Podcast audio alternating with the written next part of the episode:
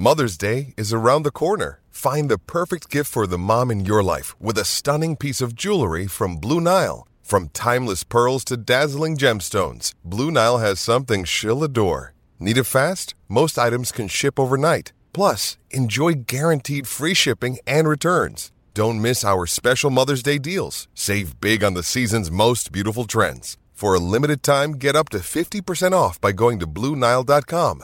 That's BlueNile.com. Another day is here, and you're ready for it. What to wear? Check. Breakfast, lunch, and dinner? Check. Planning for what's next and how to save for it? That's where Bank of America can help.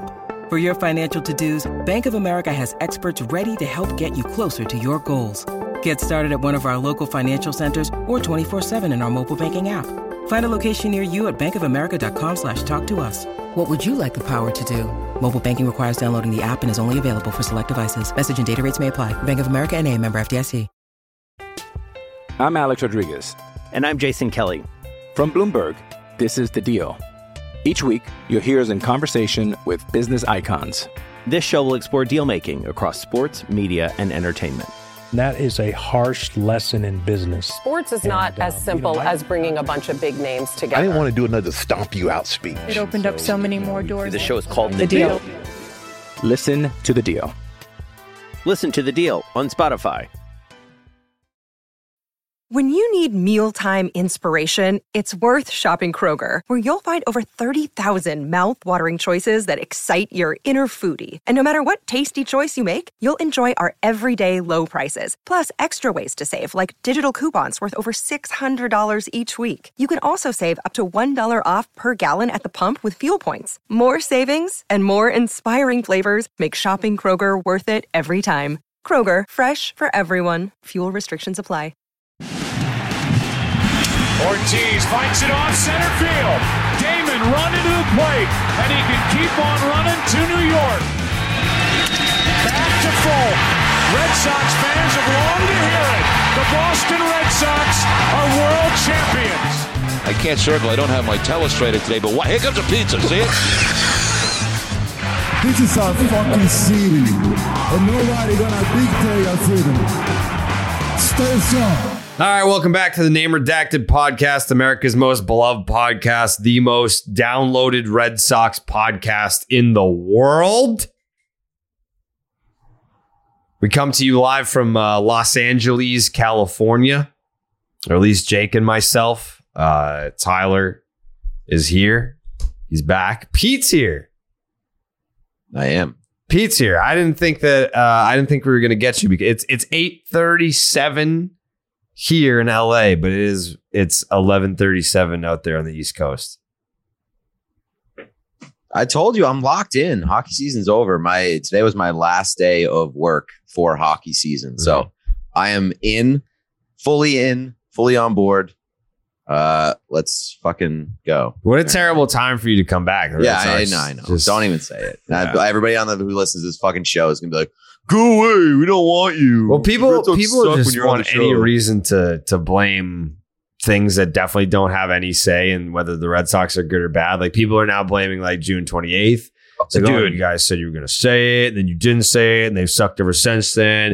And then they were blaming Steve. They're like, because you did say it, they started sucking. It's like, oh, well, Pete came back. Now they suck because Pete's back. It's like fucking Jake got a goldfish on June 29th, and that's really when the season started going downhill.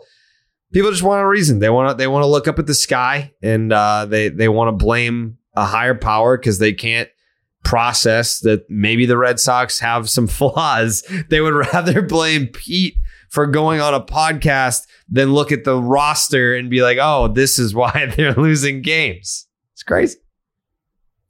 Yeah, I think it's about time we can maybe go ahead and stamp this team as mediocre.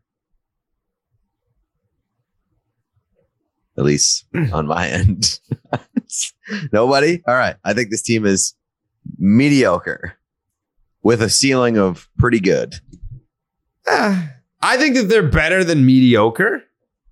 By the way, before we sink our teeth into the Red Sox and everything, the last episode, Pete and I want to address a few things.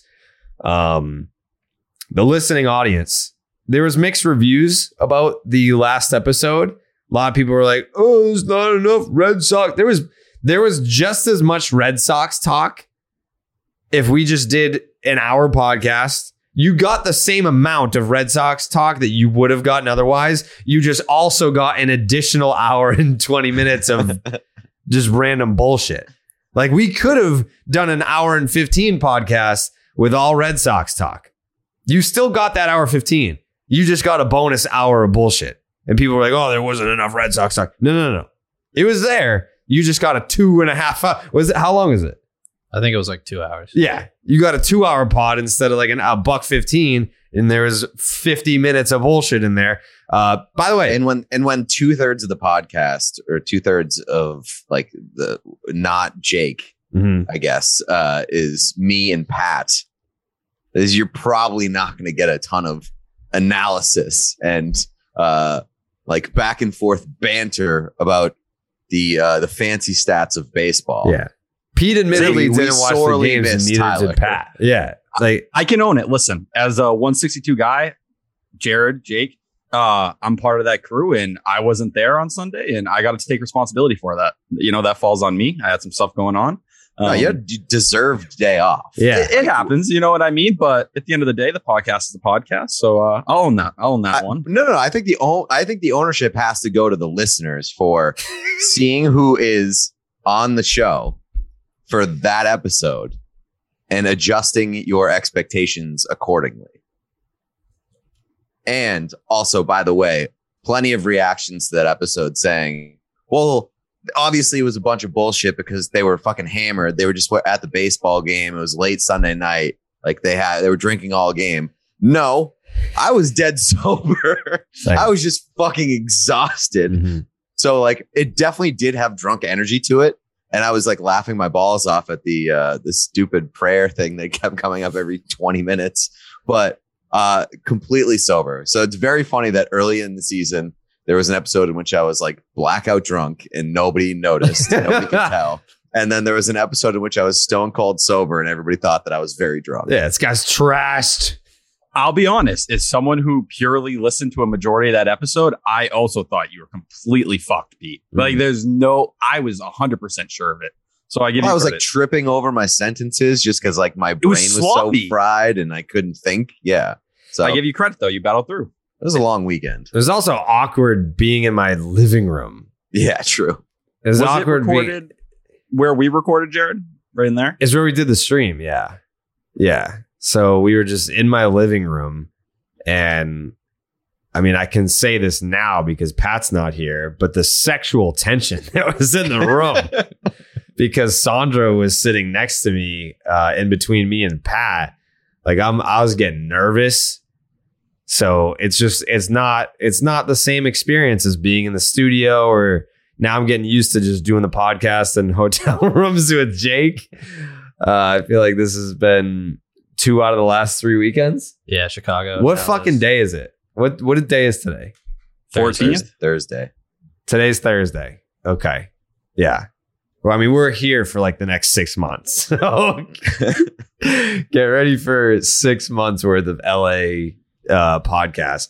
Yeah, we landed here today, Thursday, and then we fly back to Boston on Wednesday. So Baseball is Dead will be here, and then another fucking Name Redacted pod will be here in Los Angeles. It's crazy. I think the best part of last episode was just Jared saying, Jake, you're a big Jesus guy, right? And his response just being, Amen. Yeah, no, he fucking loves Christ. And by the way, I almost got duped. Big time. What was it? Tuesday night, I was at the Garden and I got a DM on Instagram because I was telling the story about the Jesus guy outside Fenway that gives out the pamphlets. And I got an Instagram DM from someone pretending to be him. And I bought it at first because the account had been created in like 2018 and it had pictures of him. And I was like, this is the Jesus guy. And then I looked at who they were following, and it was following like fucking these like big titty bitches from Saugus. And I was like, this has to be. He's like, yeah, like I listened to the podcast and like, you know, blah, blah, blah.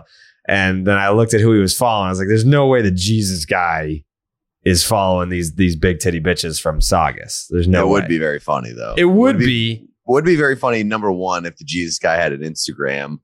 Number two, if he listened to the podcast. And number three was just love tits. Yeah. Wait, so that strictly ruled it out for you just because he's a titty guy? Yeah, I mean, you could be like a follower of Jesus. But from Saugus, come on. Jared, are you from Saugus? Yeah, and I love big titties, but okay. I also... who doesn't?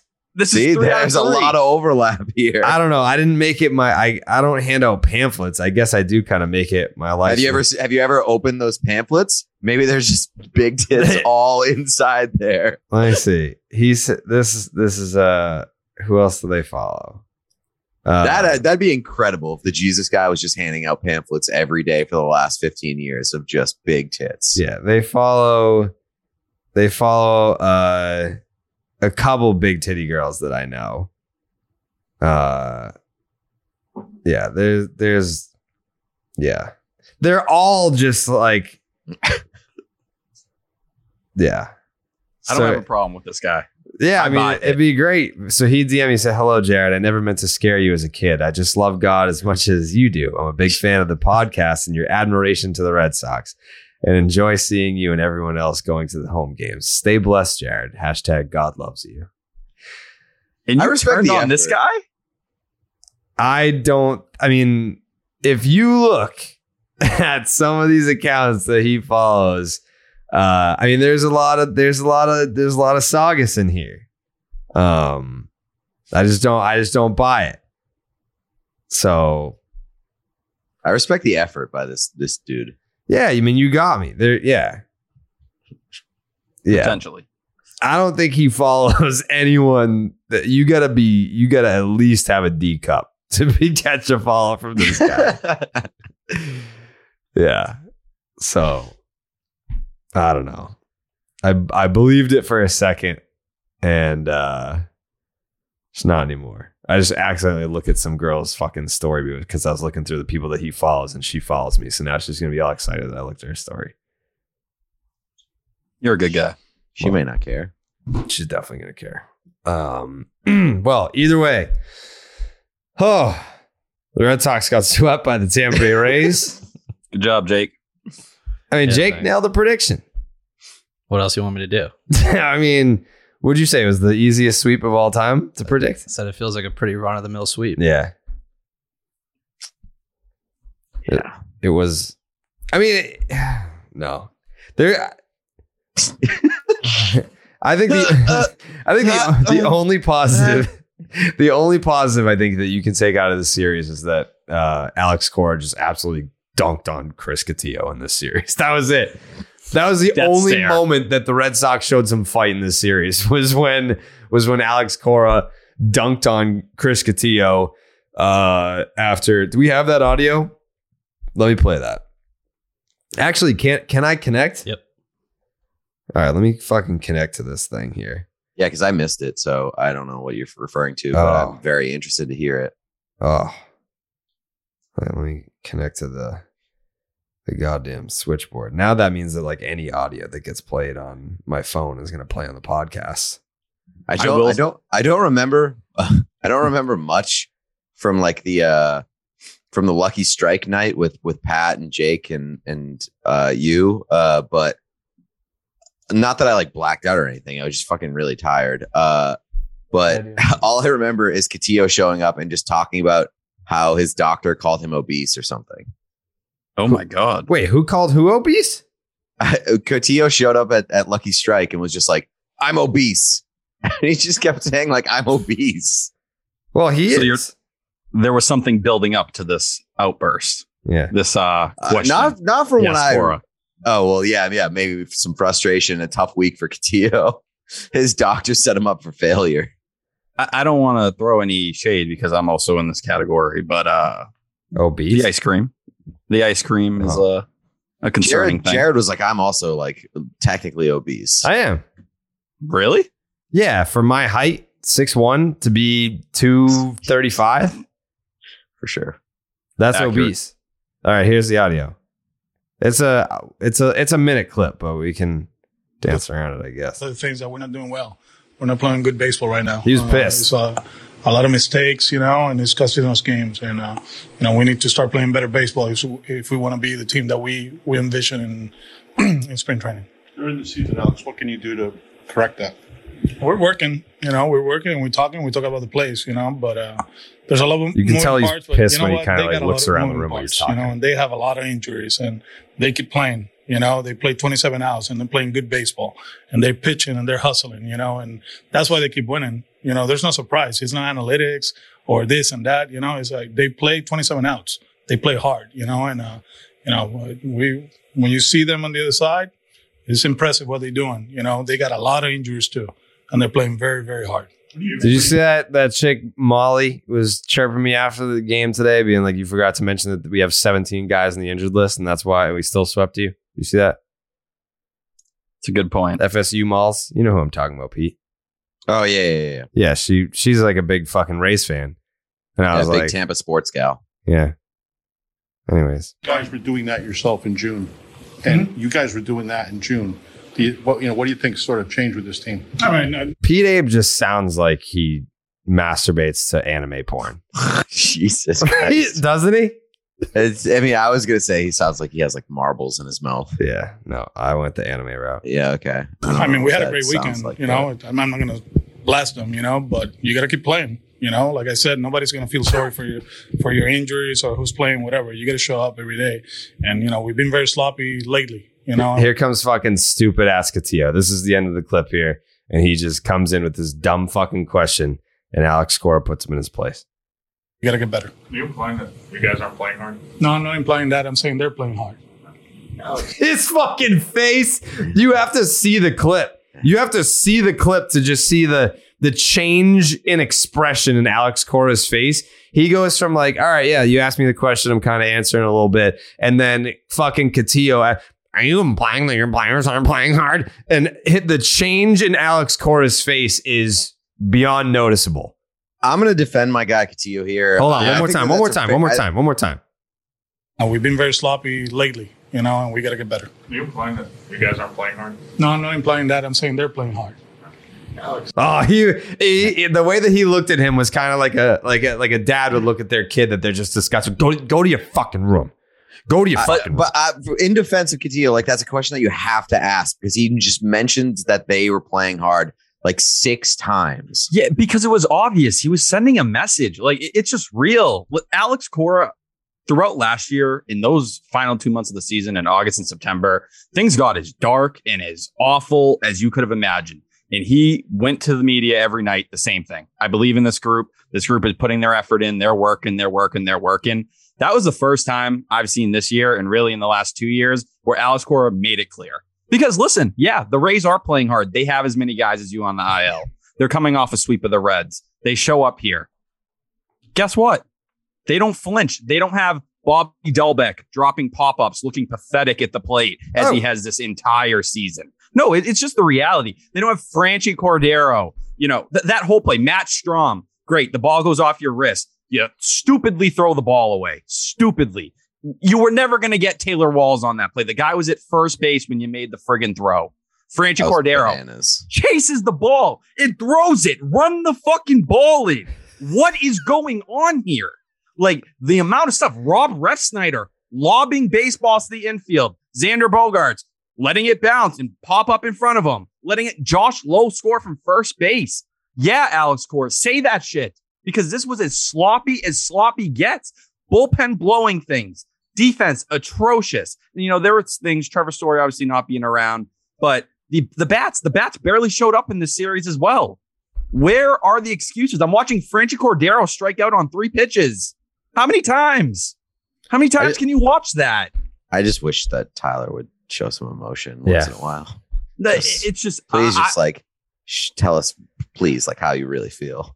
It's just you get to a certain point where this series was, and they're so much better than this. And that's why, Pete, when you said the mediocre thing, they're better than a mediocre ball club. Because when you can go and say, hey, they add one more reliever and they add a first baseman and they'll be good to go. That's not a mediocre baseball team. Well, I'm saying they're a mediocre team with a ceiling of pretty good. And like when they're playing well, they're pretty good. I wouldn't put them above pretty good. The problem is, from what I've seen of this team, is that they're extremely streaky. Like, they'll go on runs and then they'll shoot themselves in the fucking foot over and over and over again. And they lose games which they shouldn't fucking lose. Like, tonight was Thursday night's game. They were in control the entire fucking game until they weren't. And you can't lose those games. Like, good teams don't lose those games. And I would say I think they've won a lot of those games the last couple of months. And I think the narrative that they can't beat good teams because they haven't beat the division isn't fair. You know, they showed up. They beat the Cardinals. The Guardians. We talked about the Guardians at that time. They were hell. They were hot. Here coming on. Yeah, we were crying on this podcast every single time we came on about them winning games. Everyone wanted to laugh when we said the Mariners were a hard team to beat. Look up. Look right up. They're above you now. The Mariners passed you. And of course, they had to come back tonight. I don't know if they finished it off, but they were up 6-5 at that point. You took that series twice against them. How did this winning streak start back in May? The Houston Astros. That's the second best team in the AL. I just saw you take 2 out of 4 from the Yankees with a depleted squad. They did win. Better than this. They did win. Of course they did. Yeah. You're a better team than this. You're a better team than one that shows up to Tampa Bay and gets swept in 4 games that were really not super competitive. You know, the first game, you fought till the 5th, bullpen implodes. Game 2, hard fought battle. You threw it away. Game 3, Josh Winkowski gives you a fine start. No one thought they were going to come back and win that game at any single point. I think putting this team and saying they're just mediocre, like, it just feels like you're selling them short, because I think they are a better team than the Tampa Bay Rays. And I think with the Blue Jays, I think they could go head to head. I think they can go head to head with the Yankees. I believe that this team is capable of that. I believe that on Sunday, but I still believe it now. There's an alternate, not even an alternate universe. There is, like, Jake made this point when we were at dinner. Realistically speaking, this is real life. The Red Sox could go into the All-Star break in last place. That's true. That could happen. The Orioles are a 1.5 games back of you going into play this weekend against the best team in baseball on the road. You're going on the road to play the Yankees, a team that, I mean, like I said, you know, those last 2 games, that's why I agree with you that head to head, take the whole 4-game series against the Yankees. Because the first 2 games, you get to Cole, you get to Nestor, and then you win the next 2.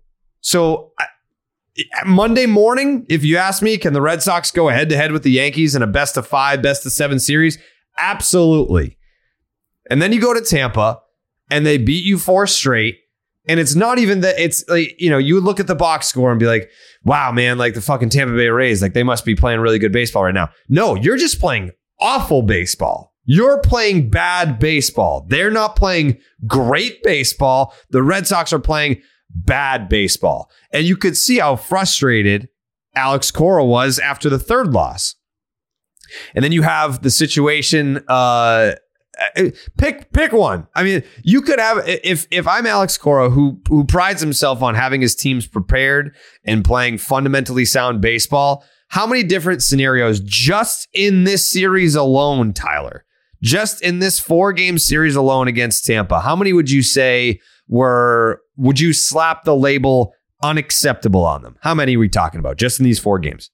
At least 4, you know, and we went down the Ref Snyder, the Strahm play, Bobby Dalbec pop-up play. Verdugo getting picked off at 3rd.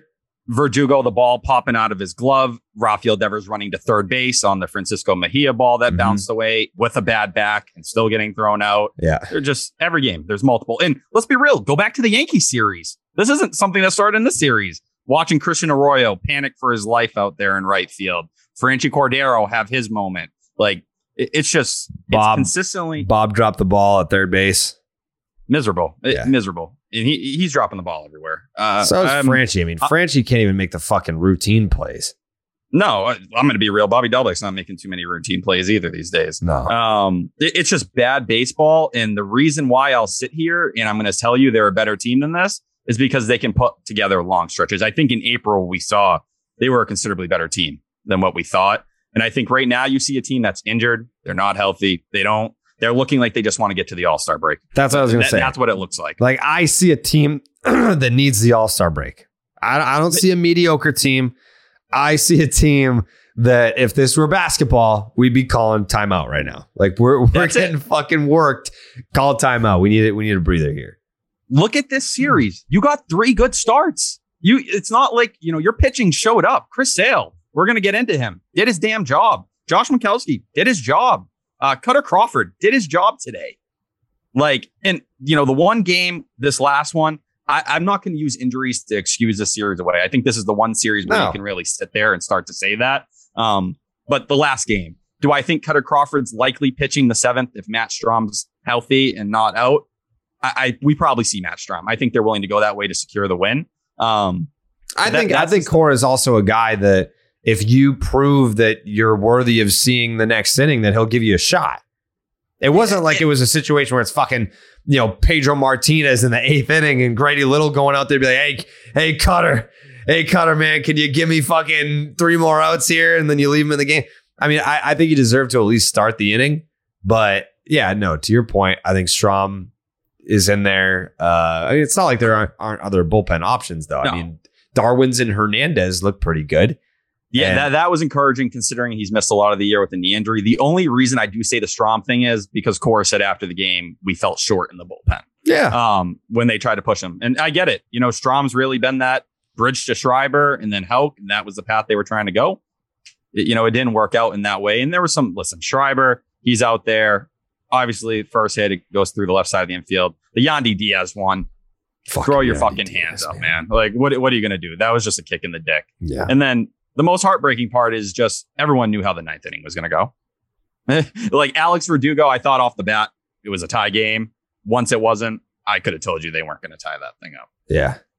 Yeah. I mean, off the bat, it was very similar to the swing that he took against Shane Bieber in Cleveland, where that ball was absolutely torched. And did that tie the game or give them a lead at the time? Back in Cleveland? Yeah. Oh, I don't remember. It was important. I think it might have been to either tie it or give it. I know it was one of the two. But yeah, I think Verdugo, it tied, but I could be wrong. Yeah, off the bat, it looked real good. I agree. The second that they scored, they scored the fifth run to make it a 1-run game. I was like, that's how this one ends. We're leaving the tying run at second base, and it's going to be a kick in the dick loss. I mean, you have a 3-0 lead late. It's not like the Tampa Bay Rays offense is some juggernaut offense that you're looking at 3-0 in the seventh being like, well, you know, we need to tack on some insurance run here. Like you can get away with 3 runs beating the Tampa Bay Rays. You can. But it fell apart real quick. Yeah, and I think the worst part about it all, it's like Cutter Crawford, man, this is his 3rd start in a row. He's giving you something really good. And anybody, I think, who's followed the system would not have believed Cutter Crawford would be giving you this kind of stuff this year. It's clear he's taken another step forward. So to waste performances like this, it's just right now, am I going to sit here on Twitter like some people and say, oh, this is proof the Red Sox are going to fall off. Oh, we knew it was all fake. We knew the Red Sox weren't this good. No, I'm not going to go and say that and kind of like jump off the bridge. But I think you kind of look at it and you just say they need reinforcements. They need a spark. They need something. They need a boost. And I think it starts tomorrow. You get Eovaldi and Whitlock back. But I think it's fair to question. And I look at the team who just passed you. What's really led this spark for them? They went and got Carlos Santana. Then they got in a fight. Yeah, that helped. Yeah, well. They're basically on their run since they got in that fight and all the suspensions got handed out. I mean, the Red Sox have not had any spark. No, they haven't. And I think the spark, unfortunately, they need a boost. They need someone who can come in and give them some consistency at first base. The lineup just tonight, that like last inning and watching how they had to go about it. Well, we're seeing Bobby Dalbec come up in another big situation. You can't do that. You know, Kevin Plawecki, Christian Vasquez, like when that's how you go down to end a game. How do you feel good? It just feels like the roster is extremely thin. And that happens when you have Trevor Story, who can't play, you know, probably tomorrow either. It's just this roster needs some help. They need another arm and they need a first baseman. And I don't think you should sit there and wait until, you know, August 1st, right the day before the deadline, because realistically, as we saw, look how much has changed in 5-6 days. Right. And it's like jumping the market always gives yourself an advantage a little bit, especially when you don't want to pay premium.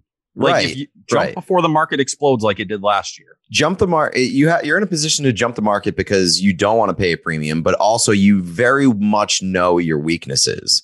And like a lot of these teams, they figure out their weaknesses as the season goes along and like things pop up. But like their weaknesses have largely stayed the same consistently from beginning to the end of the year. And like we were criticizing them 2 months ago for a lot of these same things. So it's like, it's clearly not going to fix itself. And I think that they do need a spark and they do need to shore up those weaknesses because it prevents these slides and it prevents this roller coaster of a fucking season where you have these waves. Like that's why I'm saying they're mediocre, is because like they just don't have all the pieces to keep the consistency and like pick each other up when, you know, certain areas falter. And like, that's really the mark of like a really good team and an actual contending team is a team that, you know, they're not always going to be amazing, but they're not going to have these big slides either.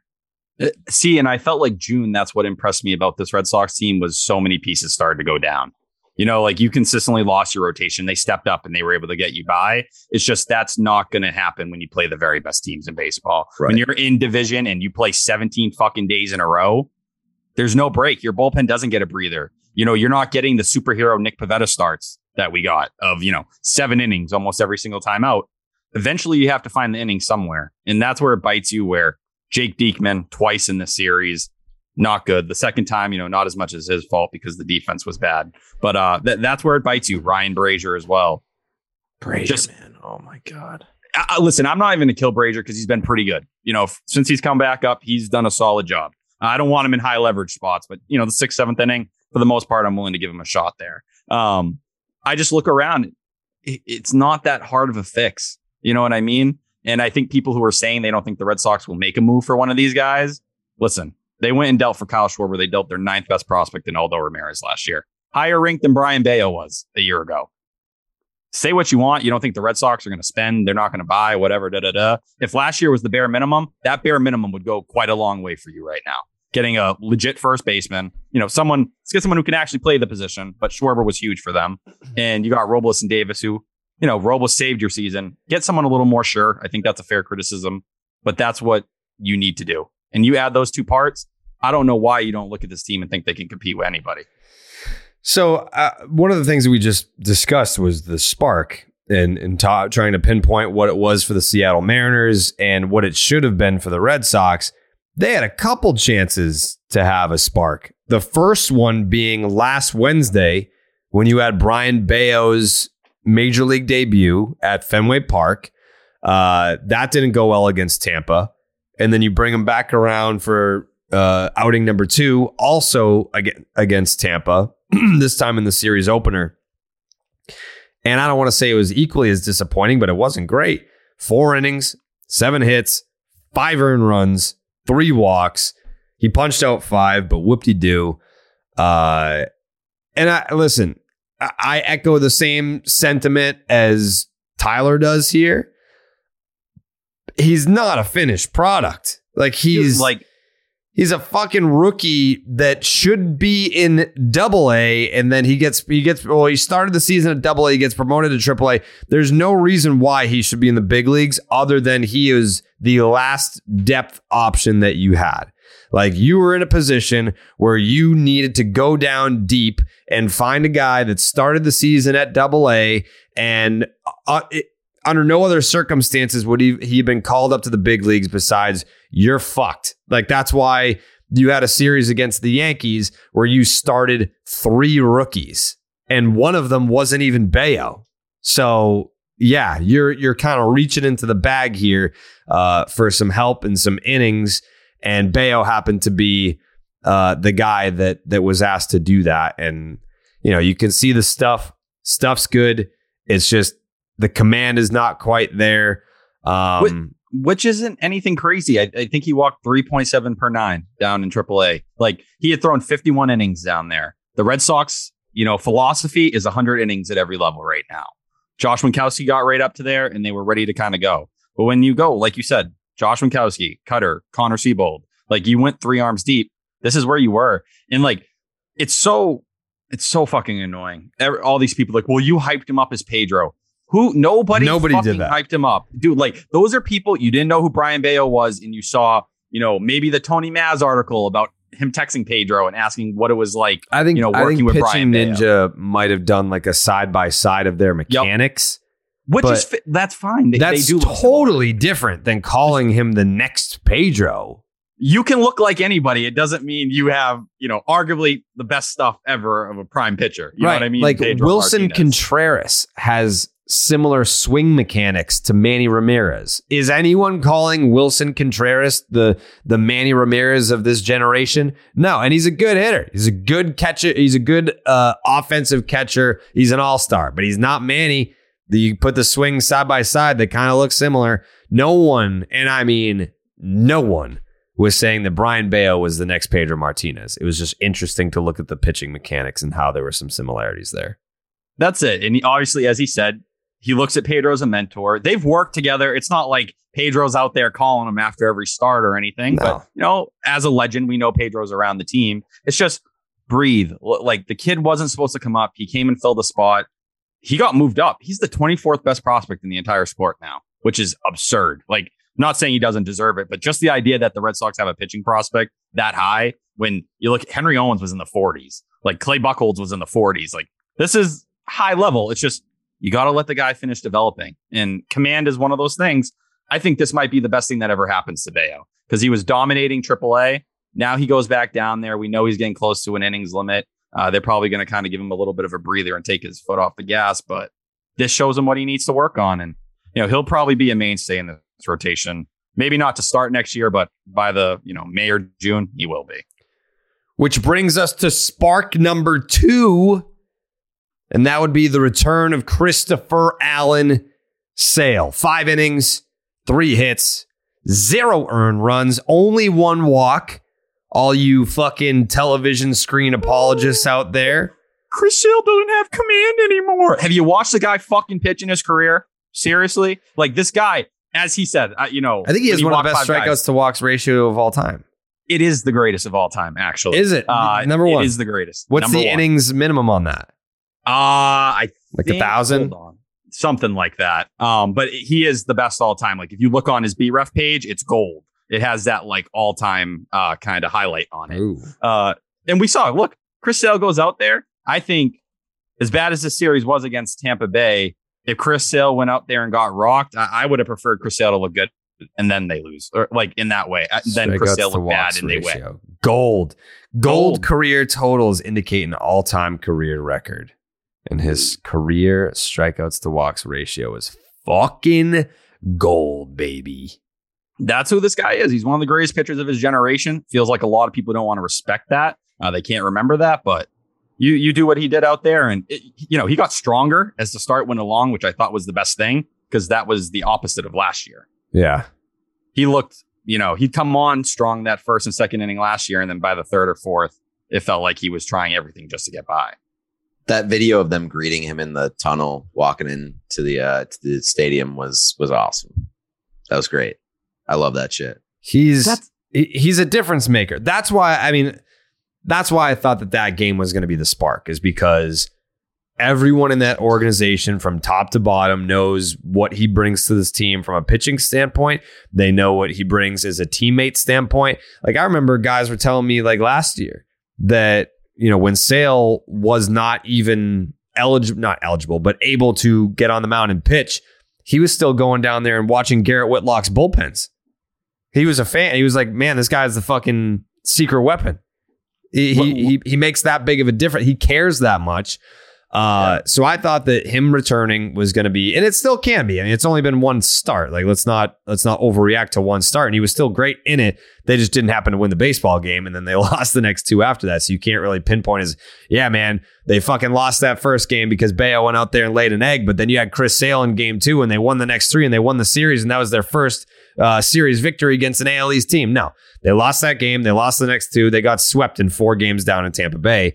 So no one is talking about Chris Sale's start as some sort of tipping point from an energy level standpoint. But I think what you have to look at, just Chris Sale's performance alone, 96, 97 out the gate in the first. I noticed somewhere around the third inning that he was having some difficulty with putting guys away with two strikes. Like he would have, he would be 1-2, 0-2, and then end up being 3-2, and then maybe they'd line out, or maybe they'd get a base hit. Like he would have two strikes on a lot of guys and not put guys away. And I can't remember, I'm sure you would know, Tyler, with the, you're a baseball savant guy. The swings and misses weren't anything to write home about. What do you have, like two? I think it was four. Four? I think it was the lowest amount of swings and misses in his career. It was like tied for the most, or the least. Tied for the second, I think. Tied for the second lowest. With at least 50 pitches thrown or something? Exactly. I believe that was the stat. Yeah. That's one of those things. I do think, am I freaking out about it right now? No, I wouldn't go that far. Let's get a little bit of a larger sample size. But yeah, he was leaning on the slider, heavy at times. It looked like he was trying to get by. And I think the other part is when Chris Sale was last Chris Sale, 96, 97 was a little different in baseball. Now 96, 97 is kind of something you see on a night to night basis. Mm-hmm. So I think there's a little bit of an adjustment, and it's still, while the changeup was better, it looks like it's still a work in progress as well. And I think that's the other part that has to play up a little bit there. I think he was having trouble throwing the changeup for strikes too. And that was kind of what happened at times last year. It still looked better, but it was about the same usage as last year. It just looks like he's still trying to fully get to it. But yeah, I'd say what we saw on Tuesday was not just a couple steps, like not one step better than last year. I'd say two or three. Like it was a legit difference. Yeah. And the other thing that stood out to me too was when he came out for the fifth, and I was geeked up about 96, 97 in the first. And then you start to see this, whether it be intentional or not, diminished velocity in the fifth. Now he's at 93, 94, but he almost looked more dominant in the fifth with a little bit taken off the fastball. So I don't give a fuck. I mean, I know that this all started in 2018, in the second half of 2018, because Sale went out there in the first half and was throwing 100 miles an hour as a starter. And then he was doing like Jacob deGrom things before. Yeah. Jacob deGrom was doing it. But in 2017, he wasn't doing that. I mean, he struck out over 300 guys. He wasn't throwing 100 miles an hour in 2017. It was basically what you saw in his last start. Right. In 2017 was his best season with the Red Sox. He went out there, struck out over 300 batters. And then in the first half of 2018, this motherfucker is blowing 100 miles an hour from the left side with one of the best sliders maybe in baseball history. And I don't think that that's hyperbole.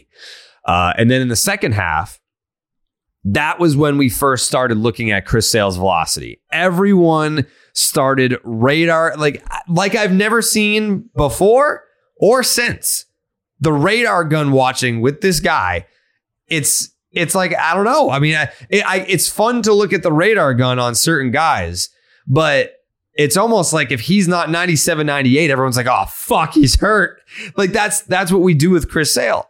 So he comes out there in the first inning and throws 96, 97. And we had heard this from Alex Cora. Like he's relaying all these radar gun readings from the rehab starts, or before he was even doing the rehab starts. It was just throwing off flat ground, or he was doing it in bullpens. And it's like, yeah, he's got 97 and he feels 100%. So look out. And when you see him back on a big league mound and he is hitting 96, 97, that's a great sign. But what's an even greater sign is when he can look just as dominant, if not more dominant, at 94.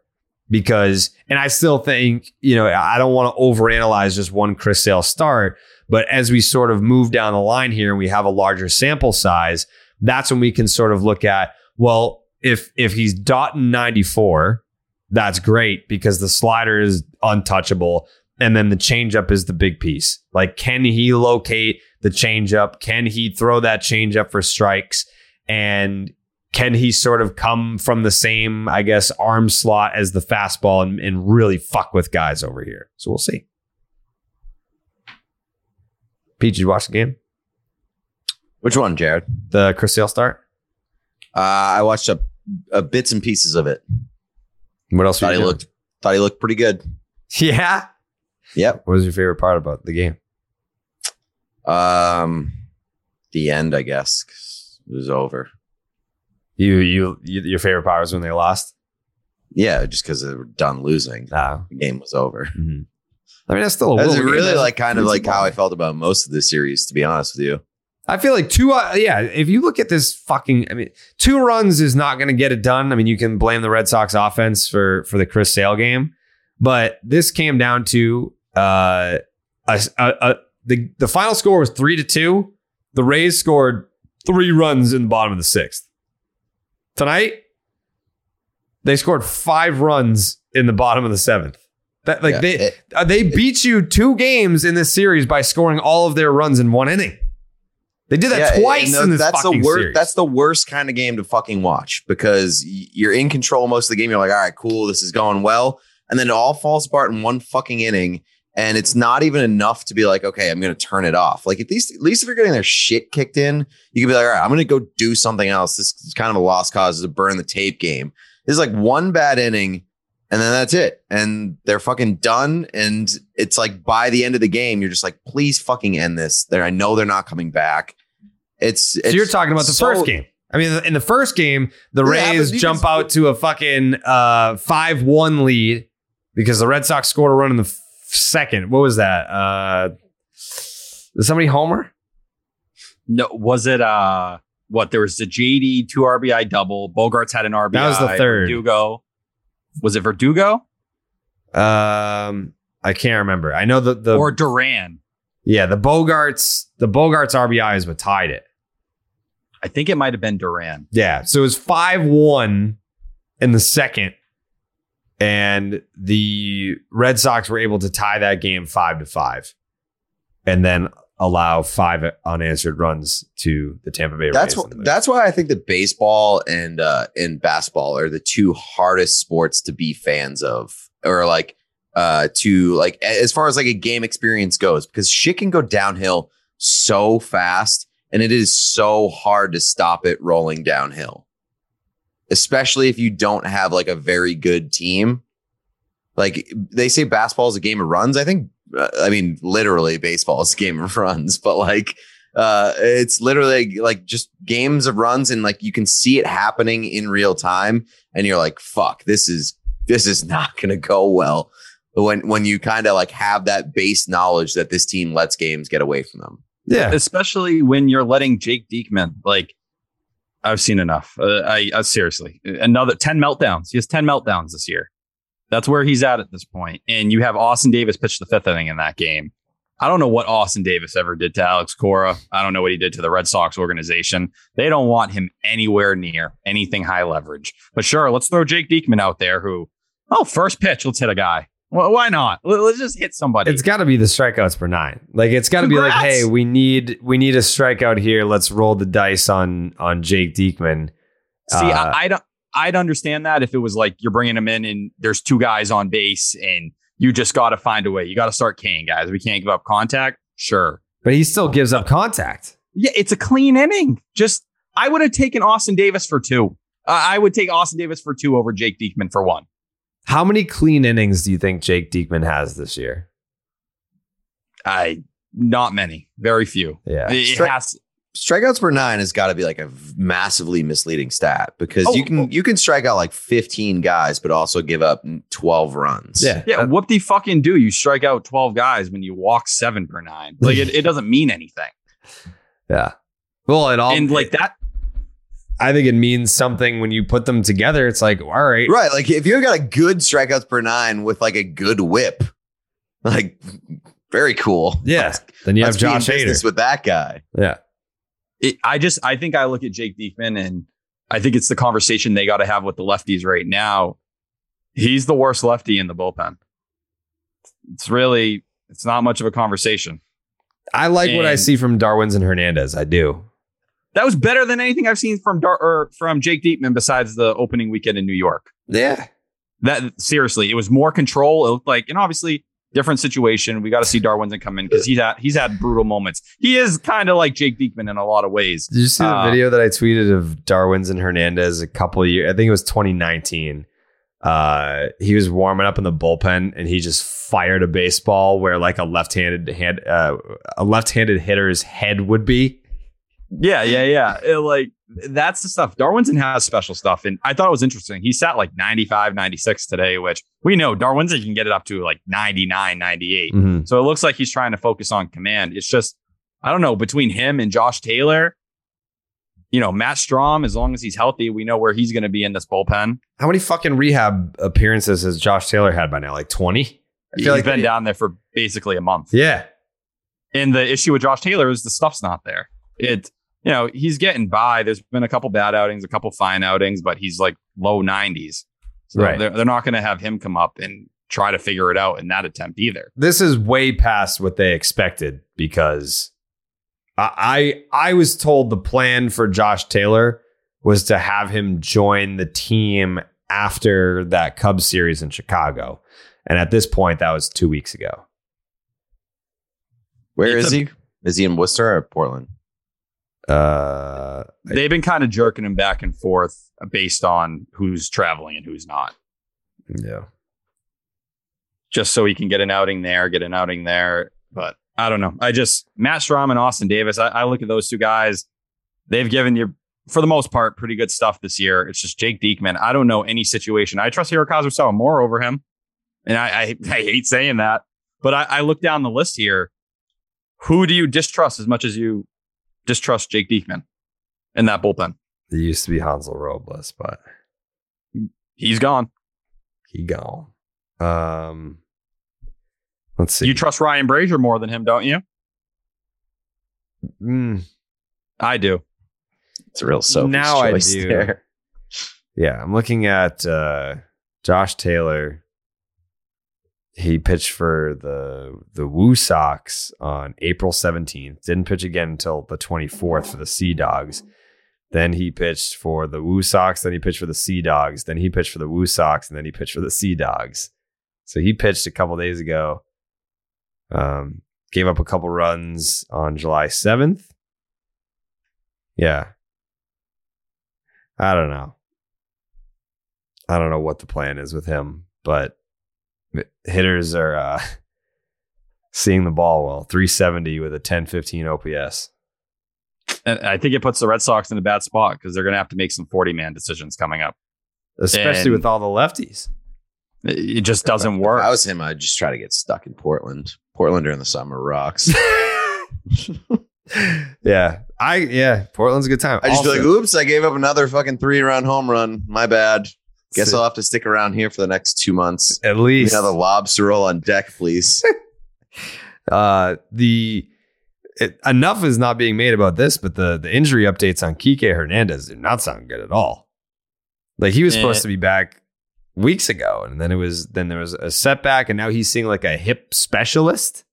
Yeah, he was out in Manhattan today getting that looked at, but I think tonight you saw the Red Sox for the first time look at it and say, we're probably not getting him back. There's a chance we don't get him back this year. They moved Jarren Duran to right field. Right. And they said, we can't handle Jarren Duran in center field anymore, which can't blame them. It's, I think, -4 defensive runs saved already out there this year for him. He looked horrible during the Yankee series. Like, he looked so bad. It's the first time that I'd really seen him play center field, like IRL. He looked really bad. The speed will fool, especially on TV where it cuts late and, you know, you don't get to see that first step. His first step is horrendous. And we know he was drafted as a second baseman. It's been a learning process, and it doesn't help that he's not really hitting. He has like a 64 weighted runs created plus this month. So it's kind of fallen off in that matter. But Jackie Bradley Jr. in center field, they got to figure a way around this. And it's not good because Jackie Bradley Jr. has been horrendous for quite some time, you know, dating back to June 1st. He has 16 hits since June 1st, 3 extra base hits. I mean, how much of this, I'll ask you as the leader of the Bluminati, how much of this falls on Heim? Because while I love Alex Benelis, I do. How much of that, like, when I don't regret trading Hunter Renfroe for Jackie Bradley and Alex Benelis, I regret not going out and getting another outfielder after making that deal. That's what I regret. I look at Heim and I say, you had to pick something between right field and first base. You don't, not every position is going to be perfect. You know what I mean? You can mix and match and try some different things, especially when you had a Jarren Duran at AAA or a Tristan Casas at first. but you needed some kind of insurance there. And I think that's where you sit now and you just question, you can have one hole in right field. You could have one hole at first base. You can't have a hole in both of those spots. And that doesn't include a hole in the back end of your bullpen when you started the year. I mean, I think a lot of this falls on Heim just because we talked about this like months ago, where it's like, I understand like the approach, but you have to, it was very predictable what the holes on this team were going to be or the weaknesses on this team were going to be. And you could have gone out and added depth and added like another body, another insurance policy. And they just didn't. Like, and anybody who was expecting Jackie Bradley Jr. to like hit the ball well, like why? Why were you expecting that? I don't hate the idea that they hoped he would be somewhat close to what he was when he was here. You know, still a below league average bat, but he's closer to what he was in Milwaukee than what he used to be here. You should have an insurance policy ready if he is that. Especially when you go over the luxury tax. Like this isn't you were bare, you didn't want to go over it, you hit the limit. No, you went over the luxury tax. And that's my problem with why Kyle Schwarber still isn't here. And that's my problem with a lot of this. It feels like the Red Sox they said, you know what, we'll go in, but we're not going all the way in. And that's what infuriates me here, because this team deserves to go all the way in. It's the last year potentially for a lot of important core pieces. Your Xander Bogarts, your Nate Eovaldi, your JD Martinez's of the world. And you're sitting here with just some holes that you didn't have to have. You're over the luxury tax. What's your excuse? Why couldn't you give Kyle Schwarber money? Why couldn't Kyle Schwarber be, you know, your answer at first base for a majority of the year? And then, hey, you know, the season comes, maybe Tristan Casas is ready. Guess what? Then you have a conversation about what you want to do. You can push him in the outfield. You have an insurance plan for DH moving forward, which you still don't have now. And I think my biggest criticism of Heim is Bobby Dalbec should have been traded over the offseason. That was one of my main things. I wanted him and Hunter Renfroe traded. I'll give credit to Hunter Renfroe when he's been healthy. He's been really good this year. He's obviously hasn't been healthy. A couple different IL stints. But Bobby Dalbec on this roster, massive mistake. What he did in August and September last year, his value was never going to be higher. And I think the reality of the situation was not many people thought he was going to repeat it. The batted ball data didn't tell you he was going to repeat it. And you decided to cling and hope that he was going to somehow turn into this piece where even if he did give you serviceable first base production, he wasn't going to be part of your long-term plan. You could have got a lot more value there. And if I'm starting at the trade deadline, I think Dalbec still does have some value. Not here, but maybe a team like the Nationals. He's the name I'm bringing up. I'm starting there. And Jim Bowden had that. I floated the trade of him and Chris Murphy for Bell. I think those are the moves you should be looking for because he just doesn't fit on this roster.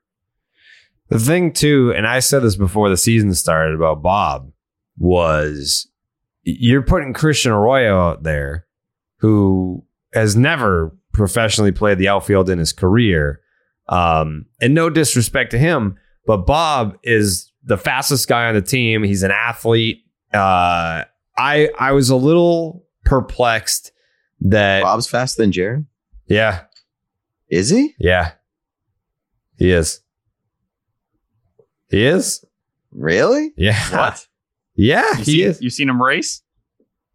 Let's get him in a race. There's no way that Bob's faster. Jared Durant would dust him. Dude. I don't think so. No way. Oh, that get Bob's the faster than Jared. I don't think so. Don't do this. I don't Jared, think so. You're not, I know you love Bob. Don't do this. I'm telling you right now. I think Bob would win that race.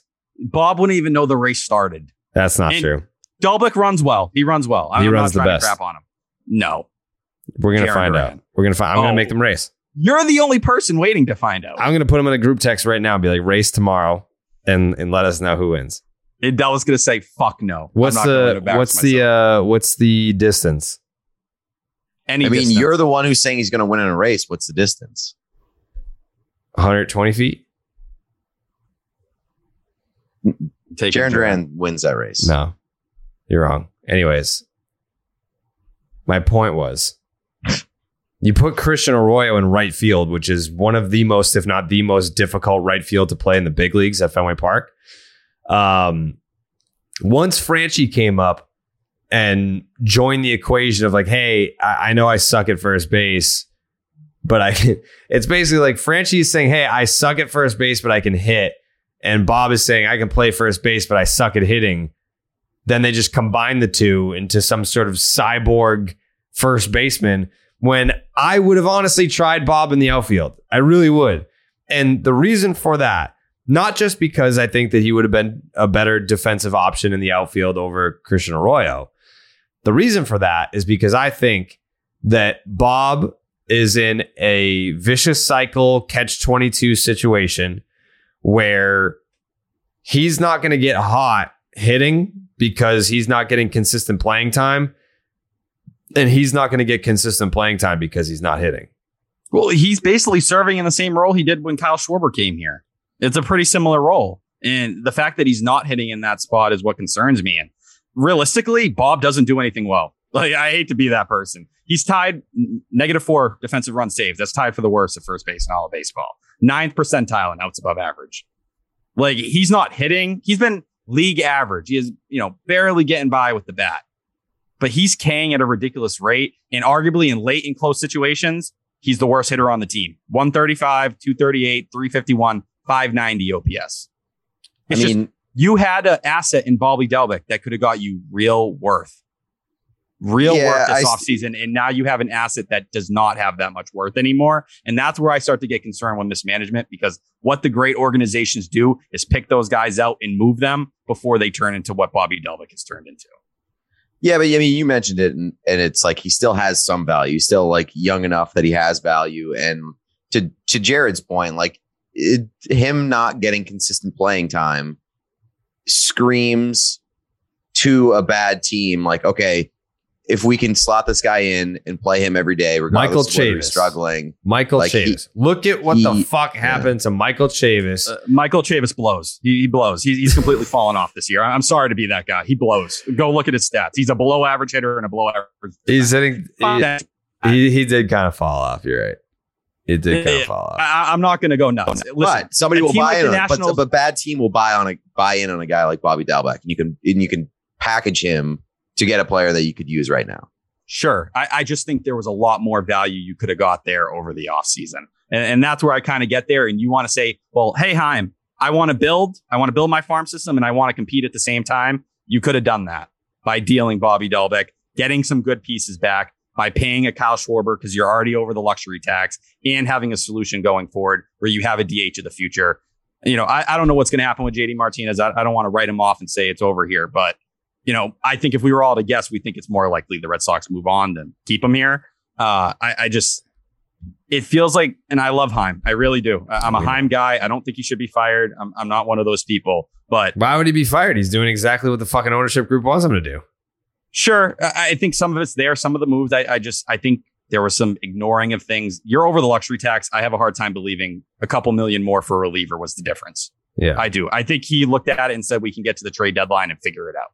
I mean, I don't think there's any way that they should fire Haim before they allow him to like operate more freely. Like, that's, if you fire Haim, it seems like pretty cruel.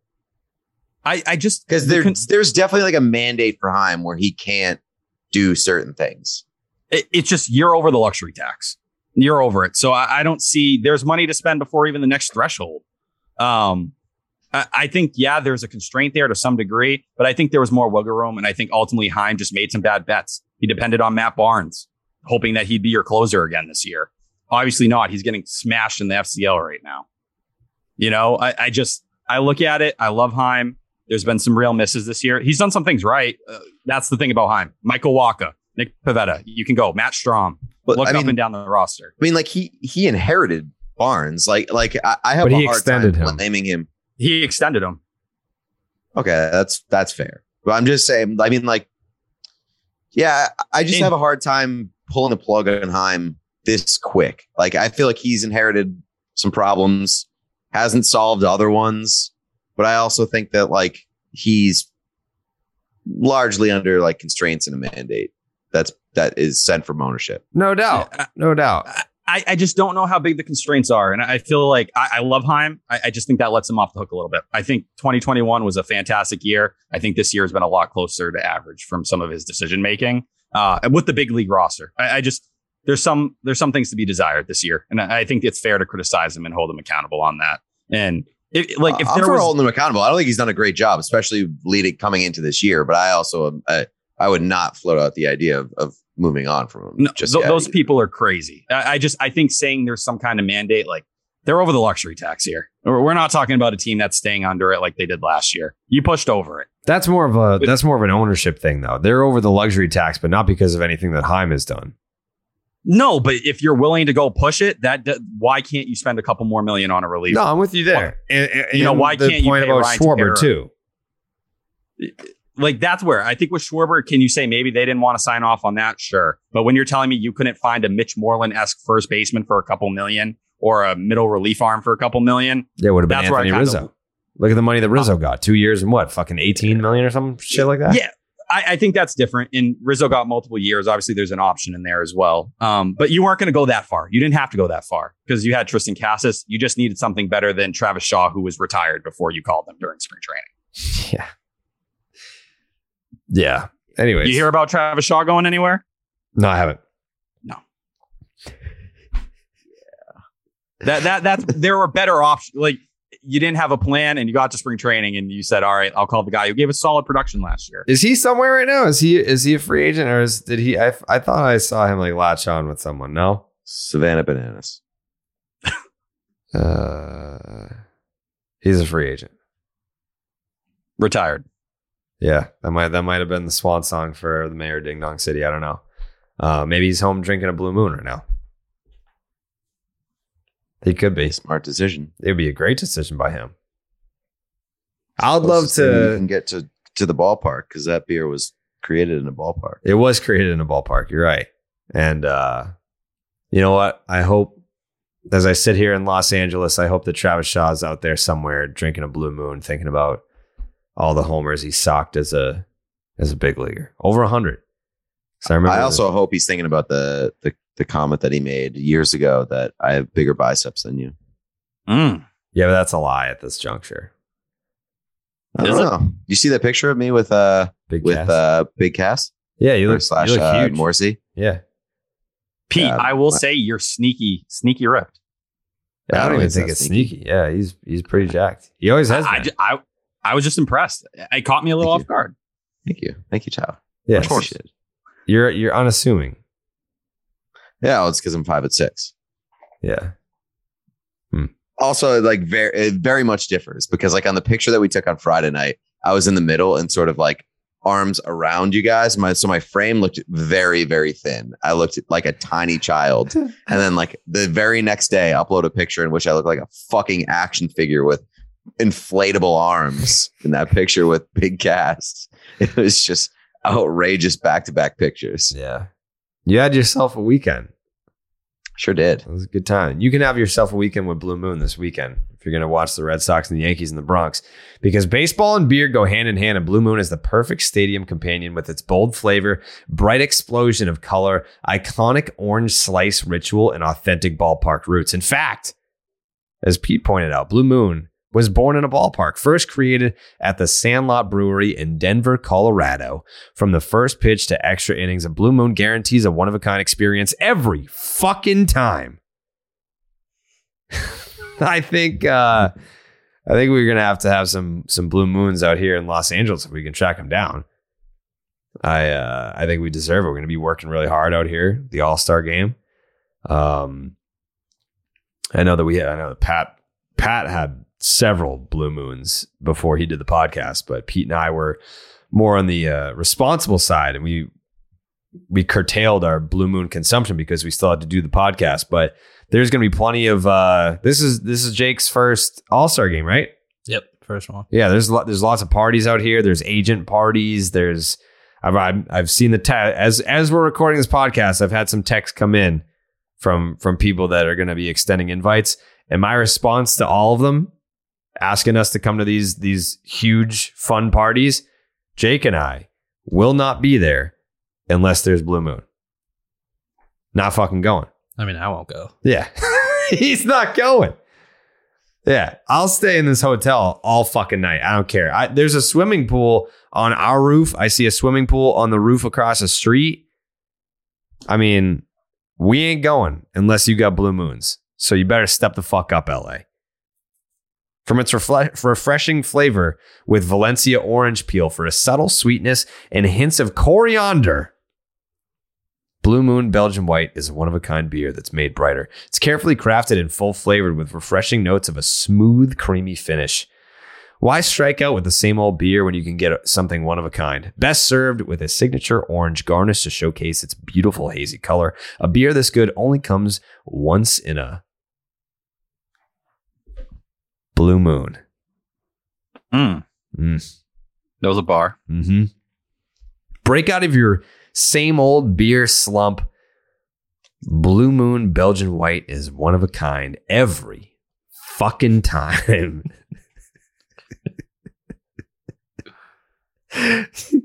Get Blue Moon Belgian White delivered by visiting get.bluemoonbeer.com/Jared to see your delivery options. That is get.bluemoonbeer.com/Jared. Blue Moon, made brighter. Celebrate responsibly. Blue Moon Brewing Company, Golden, Colorado. Hey, it's Kaylee Cuoco for Priceline. Ready to go to your happy place for a happy price? Well, why didn't you say so? Just download the Priceline app right now and save up to 60% on hotels. So whether it's Cousin Kevin's Kazoo Concert in Kansas City, go Kevin, or Becky's Bachelorette Bash in Bermuda, you never have to miss a trip ever again. So download the Priceline app today. Your savings are waiting. Go to your happy place for a happy price. Go to your happy price, Priceline. Yeah, brother. I feel like we should get into these John Henry comments. Ooh, I haven't seen these. Oh, you haven't? No. Fucking hit me. I got my fair share at 98.5 this week. Yeah, I had fucking, at the radio station, they'll print it out on the paper and they get their highlighter and they're highlighting all the quotes and shit.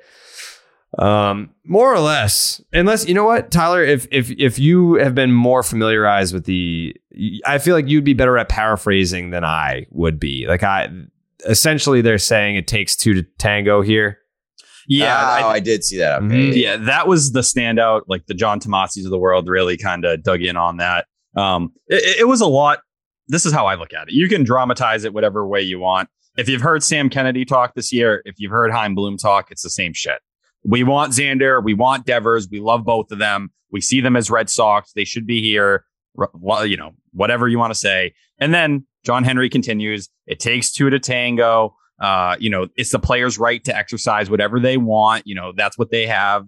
And it was just it was a lot of that. It was really not much beyond it. And they talked about payroll wise and don't always look at the money amount in terms of payroll is what's going on with the team. It's about the infrastructure, which is ownership talk. You hear that across baseball right now about, you know, nutrition and sports science, whatever it may be.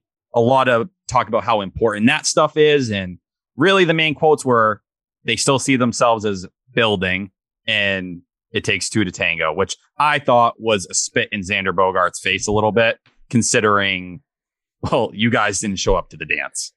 You basically sent a bullshit offer and told them to accept it.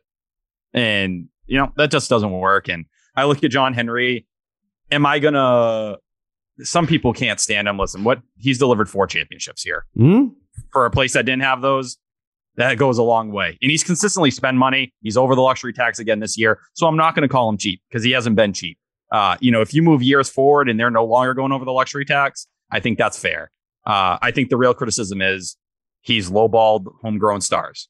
And the Mookie Betts one, I don't put in that category. Me neither. You wanted 12 years, 420. Sorry. You weren't going to get that, and you didn't get that. But John Lester, I think that's the comp here, and that's the one I tied to Xander Bogaerts. And it feels like, you know, you're walking down a similar road once again. From my standpoint, as like a guy on the outside, it seems like John Henry's interest in the Red Sox has waned a little bit over the years. Like he's diversifying his portfolio with Fenway Sports Group, putting his chips in other baskets. It really does seem like he is making the Red Sox less of a priority than they were like a decade ago. And if that's for business reasons or whatever, but like it's not going to sit well with fans. It really is not. Regardless of how many championships you deliver, like, that bar has been set. It's going to continue to exist at that level. It's not going to dip down, especially knowing how much money this team makes, how much they bring in, just as like Fenway and all the events and stuff. ballpark prices. This place is not going to accept anything less than a winning team year in and year out. And the other comment that had stuck out was, you know, there's a lot of super teams, you know, at the very end of that article, and we'll see how things kind of go. The Red Sox should be a super team. You should be able to get in that category or at least come close to it. I don't think you should look at the Dodgers and Yankees and see them as a different tier. If you don't want to be a super team, I get that. But if you have homegrown players that you have fucking hit the lottery with, you fucking keep them. You don't lose them. You are not a small market team. You are not a mid-market team. You are a big market team. You are one of the richest teams in baseball. If you have a fucking star that you built in the system who wants to be here on a winning team, you should fucking keep them every time. That's how George Steinbrenner did it. And he won a lot of championships. He had a star. He said, guess what? You're not fucking going anywhere. You're staying right here in New York, and you're going to win even more championships than you've already won. And I don't know. I can't tell if it's disinterest with John Henry, if he's tone deaf, or if he just doesn't give a fuck. It could be either one. I mean, he could be at the point now where it's like, yeah, I've won 4 championships for you guys. Now I want to win one with Liverpool, and then I want to win one with the Pittsburgh Penguins. Like, at some point, you can't be that passionate about all these different teams and all these different sports when you've already made billions. Like, at some point, the fire has to burn out, and it's kind of just you put it on autopilot where. But it shouldn't be here, because here's where he's made so much fucking money because of the Red Sox and because of Fenway. Like, the interest should stick here. Like, this should be a priority. And this fan base will fucking turn on him very quickly. I mean, they already have. Yeah. For me, you know, I look at John Henry, you're a bank account to me at this point. As long as you're funding this team the way it needs to be funded, I'm okay with you. And that's where my problem lies this year. Like we were just talking where, yeah, you went over the luxury tax, but there was still room to go. You had things to do before you hit that next threshold, and you have holes. What is the reasoning? And I think beyond that, you know, that's where the questions start to come into play. And Jared, you can, and Pete, you as well. You know, I was really young when John Henry bought the Red Sox, but as everyone has told me at the Sports Hub, you know, his passion for baseball at that time was incredible. And let's be real. He hasn't spoken about the Red Sox on record since February of 2020. They were one of the most fucking hands-on ownership groups that I've ever seen in my entire life. Like, at every press conference, every event, like Henry, Lucchino, Werner, they were all there, and they were all extremely vocal, like to a fault, whereas they would be like, okay, you guys are fucking weird. And John Henry storming into the Sports Hub. Please take a step back, please. But no, I mean, like, and I think it makes it worse too that like they have their like hands in so many areas in Boston, like where it's like the Globe, Nesson, like this is clearly like they have a stranglehold on the Red Sox. So the Red Sox should be a fucking priority, especially if you're limiting the critiques from the local market, like by sort of creating a monopoly on the coverage. Like that's a problem. That was what stood out to me. And I don't agree with Dan Shaughnessy on many things, but I think anybody who can read Dan Shaughnessy, when Alex Speer posted that column, and I love Alex Speer, great work. You know, he works for the Globe. He's getting whatever the comments Henry are passing through are being filtered and checked through a million times for them to get whatever message they want to get across. Dan Shaughnessy said it all. Good get, Alex, or whatever the phrasing was of that tweet. Anybody with, you know, who can read into something will tell you, yeah, you're controlling the narrative. You're trying to control the narrative. Ultimately, this market's not going to give a fuck. They're going to form their own narrative. But that's it. And I think when you're John Henry and you haven't spoken to the media in multiple years, you should be able to, you know, field questions from different reporters and be able to face the heat. And we're not getting that. Yeah. And the reason why I said tone deaf was because you mentioned he hasn't talked on the record since 2020. I remember it was, I don't know, a couple of years before that, somewhere in like the 2018 to 20 window, where the conversation topic was Don Orsillo, and he was like, you guys are still mad about that? Oh my God. Like, dude, that was, oh my God. How talk boring. About fucking tone deaf. Yeah. He's like, wait a second. You guys are still mad about that? I thought you guys were over that by now. But that's the same shit as the John Lester stuff. We all sit here. We're, you know, you move past things, but we're all still pissed John Lester didn't finish his career in a Red Sox uniform. Yeah. Or at least didn't get the deal that he got with the Cubs here. Exactly. You know, and I know obviously they talked in free agency. We've heard that you guys did the John Lester interview. I don't got to repeat it to you. But that's the frustrating stuff to me. It's just acknowledge some of the wrongs, acknowledge all the rights. There's been so many rights, but when the fan base has been upset about something, it's like they just don't want to touch it. And that's what kind of upsets me, because I feel like if they did touch it, there'd be a longer leash from the fan base, at least to some degree. Or they just go away for like a period of time and expect it to just like be forgotten by the time that they come back. It's like the people here don't fucking forget, man. Like you are going to have to answer to it at some point, or at least just like get held over the flame and allow it to happen. It's just, you know, people aren't going to forget just because you disappeared for a certain number of months or years. And that's why I'm happy David Ortiz did what he did today. Yeah. Speaking, he had his Hall of Fame media meeting or whatever. And first things out of his mouth are how incredible Rafael Devers is, how incredible Xander Bogaerts is, and what it means to have guys like that who know what they're doing in the city, who can play to their level, who are franchise faces, leaders. And that's what became the whole interview. Those are all the headlines that came out from it. And this isn't the first time he's done that in the last couple months. So it's clear, you know, everyone's trying to send a message, whether it's the guys in the clubhouse, Chris Sale, Alex Verdugo, who've all spoken out on Xander Bogaerts and Rafael Devers' behalf. It's just, will they listen? And I think it's clear that a lot of people are concerned they're not going to listen. We got to get David Ortiz as the muscle in the Red Sox front office. This is when John Henry doesn't want to sign a check. David Ortiz just fucking picks him up by his ankles and his neck, and he just snaps him over his leg and says, "You sign that fucking check." Yeah, I think it was Bradford that had the point on TV I saw earlier today. What does this Red Sox team look like if you don't have one of them? Never mind losing both of them. What happens if you just have a team where there's no Rafael Devers, but you have Xander Bogaerts, or you have Xander Bogaerts, but there's, you know, it's, I don't know. You need to keep both. You're losing your leader and your best player. Right. And I get it. If you look at Xander Bogaerts, maybe he's not playing shortstop 5 years from now and he wants 7 years. All right, you figure it out in 2030, whatever the fuck it is. I don't know. I as painful of a year as it has been in 2022, what is it going to look like next year or the year after that if you don't have Rafael Devers or Xander Bogaerts? Like, yes, Tristan Cassis is coming. If you can still only hope that he becomes as good as Rafael Devers, you're still not that. I mean, there's just so, oh man, I can't even think about it. I can't even think about it. It's a different level. And when I look at Rafael Devers, like Jared, I think me and you agree on a lot of this. When it came to Mookie Betts, financial reasons and where you were at, you really didn't have many options. You had to deal him. I was cool. Dealing him was so you could get to today and have Rafael Devers, one of the best hitters in all of baseball, and you wouldn't have to go down that road again.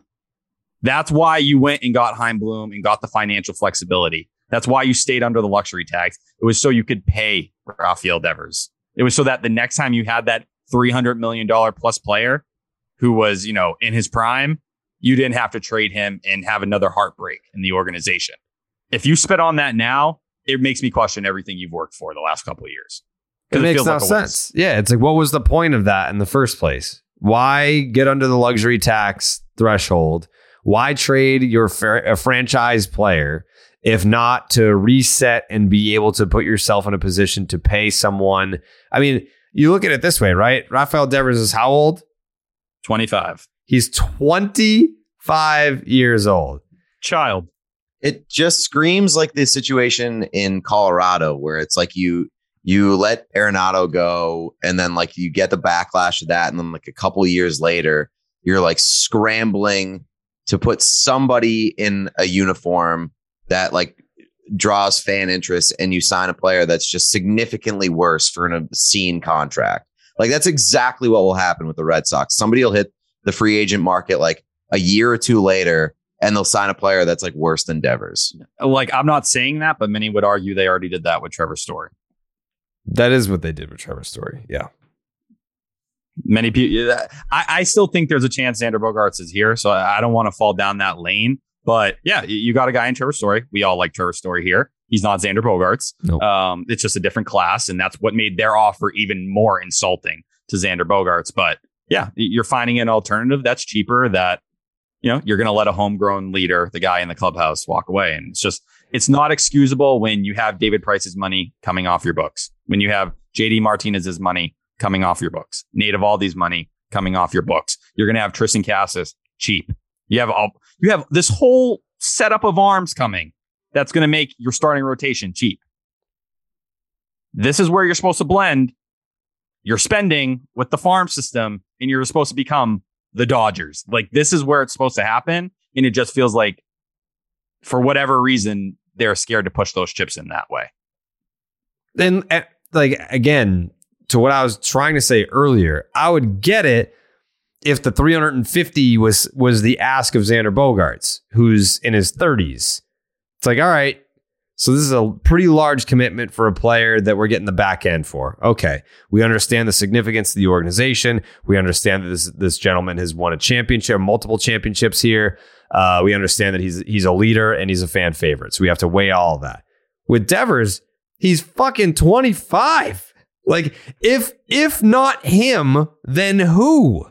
Nobody. And that's the scariest part. If you're not going to pay Rafael Devers, if you're not going to pay Rafael Devers what he's asking, then who are you ever going to allocate that type of money for? Because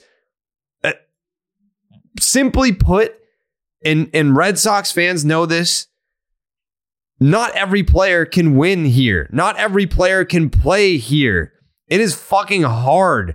What player was it? I was talking to someone, I don't know, it was like one of like the Middlebrooks or Gomes of the world that was like, it's just fucking different. Oh, you know who it was? It was Johnny Damon. The night that Johnny Damon slept over my apartment. He's like, it's just fucking different here. Like, it is hard to play here. It was easier to play in New York than it was in Boston. He's like, I played in Oakland and fucking Kansas City and Detroit and New York and all these places. It is hard to play in Boston. You have a player in Rafael Devers who came up here. All he knows is Boston. He's already won a championship here, and he's statistically a top 5-3 player in the league right now. And like, he's in his prime, and you're telling me that you do, like, I don't know. I don't see it. If you don't pay Devers, you're not paying anybody. Good.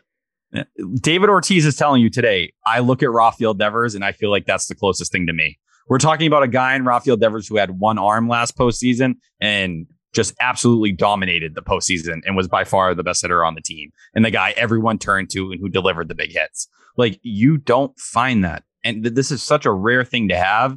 And I just wish it felt like the Red Sox realized appreciated it. Yeah. And it doesn't feel like they appreciate it. And that's where things get really frustrating, because if you can't appreciate Rafael Devers, you'll never appreciate anybody. And that's where people get into the analytics and, you know, the money ball or whatever it may be. It's just, you need to find that bridge. You're supposed to act like the Dodgers. And I think ultimately they will act like the Dodgers. And I think Rafael Devers, I would be shocked, absolutely shocked if Devers isn't here, because I go back to that June Lee column over the offseason. The Red Sox already have gone and looked at Rafael Devers, and they're reconsidering their philosophies. He's the one they'd break it for, basically. So I think they're going to break it for him. It's just unfortunate because it feels like there's a fair chance that the casualty of it all is Xander Bogaerts. Yeah. When it doesn't have to be. There's no excuse for it to be.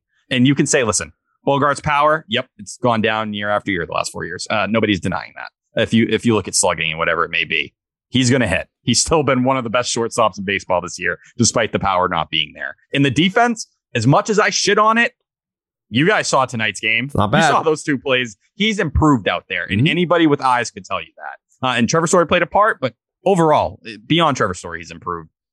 Just, there's no excuse for a lot of this stuff, and that's just where I think fans are fair, you know, to be upset and look at John Henry. And if it goes this way we're talking about, Give them all the shit they deserve. Yeah. Just it's Red Sox 101 to sort of grease the skids. I'm not saying that the Red Sox won't try to bring both of these guys back or extend Devers and bring Bogarts back. I'm not saying that they won't try, but they are notorious for greasing the skids just in case it doesn't happen. So it's like, well, we did say last year, it takes two to tango, and they've got to play ball with us. It's like, dude, you fucking offered him dog shit. Like, it's not a real offer. No, Xander has yet to receive a legit offer from the Boston Red Sox. And I don't blame Xander for feeling discouraged or having borderline zero optimism that he'll be back here next year, because that's every indication is that he won't be. So far. If I were to ask you and Pete, Jake, like everybody getting in on it, what would you put the percentage chances of Devers being re-signed and Bogarts? Devers, I would say like 80 to 85%. Bogarts, 45. Jared? I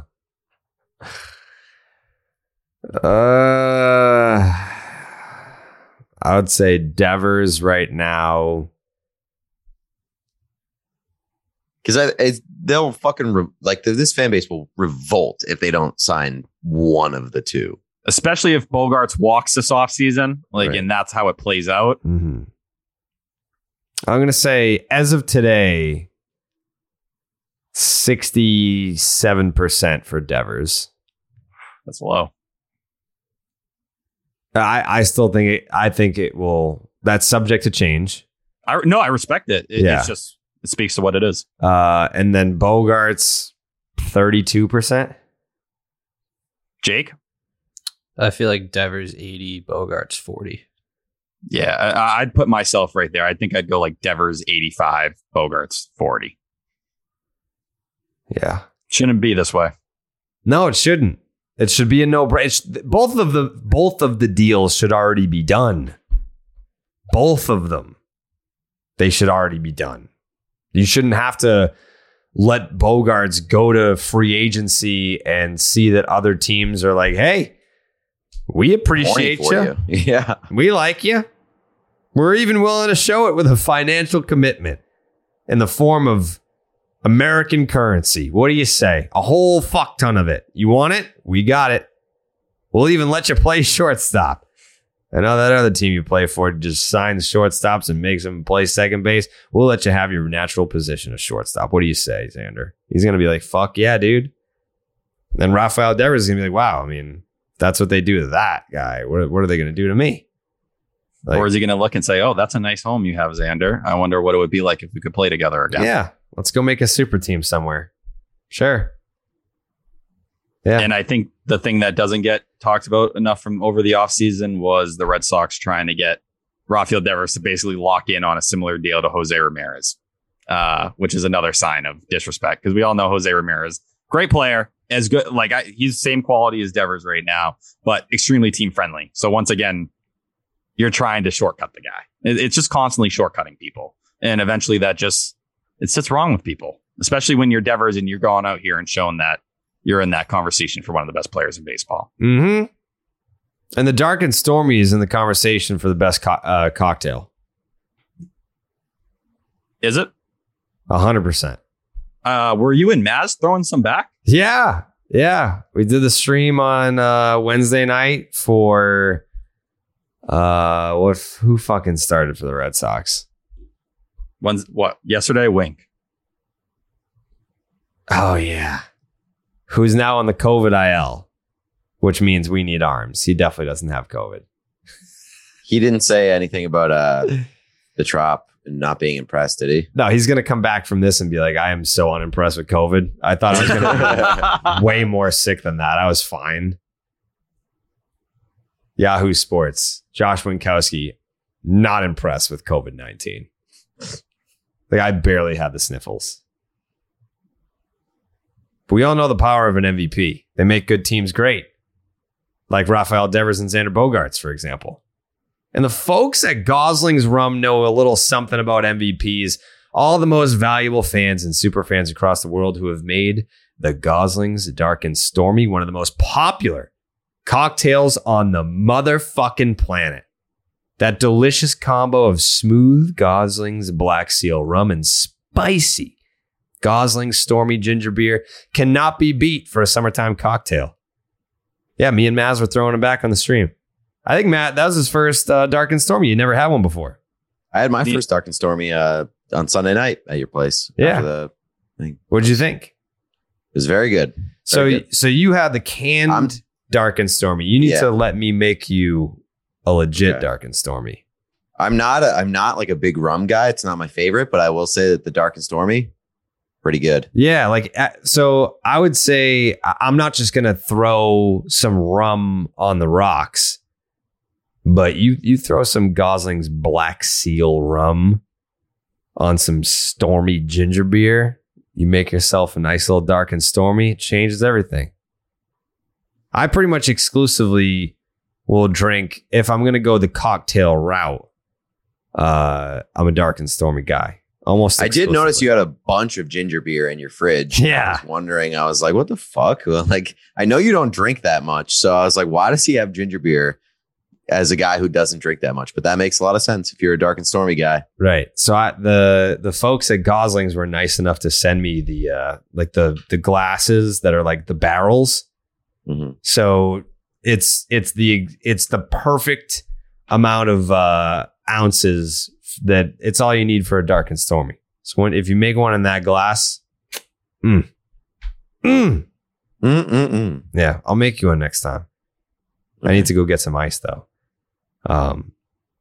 Visit GoslingsRum.com to get Goslings products delivered right to your doorstep and get $15 off your order of Goslings rum, ginger beer, or Dark and Stormy in a can. If you're fucking lazy like Tony Maserati and you don't want to make your own goddamn cocktail, then you can use the promo code DraftKings.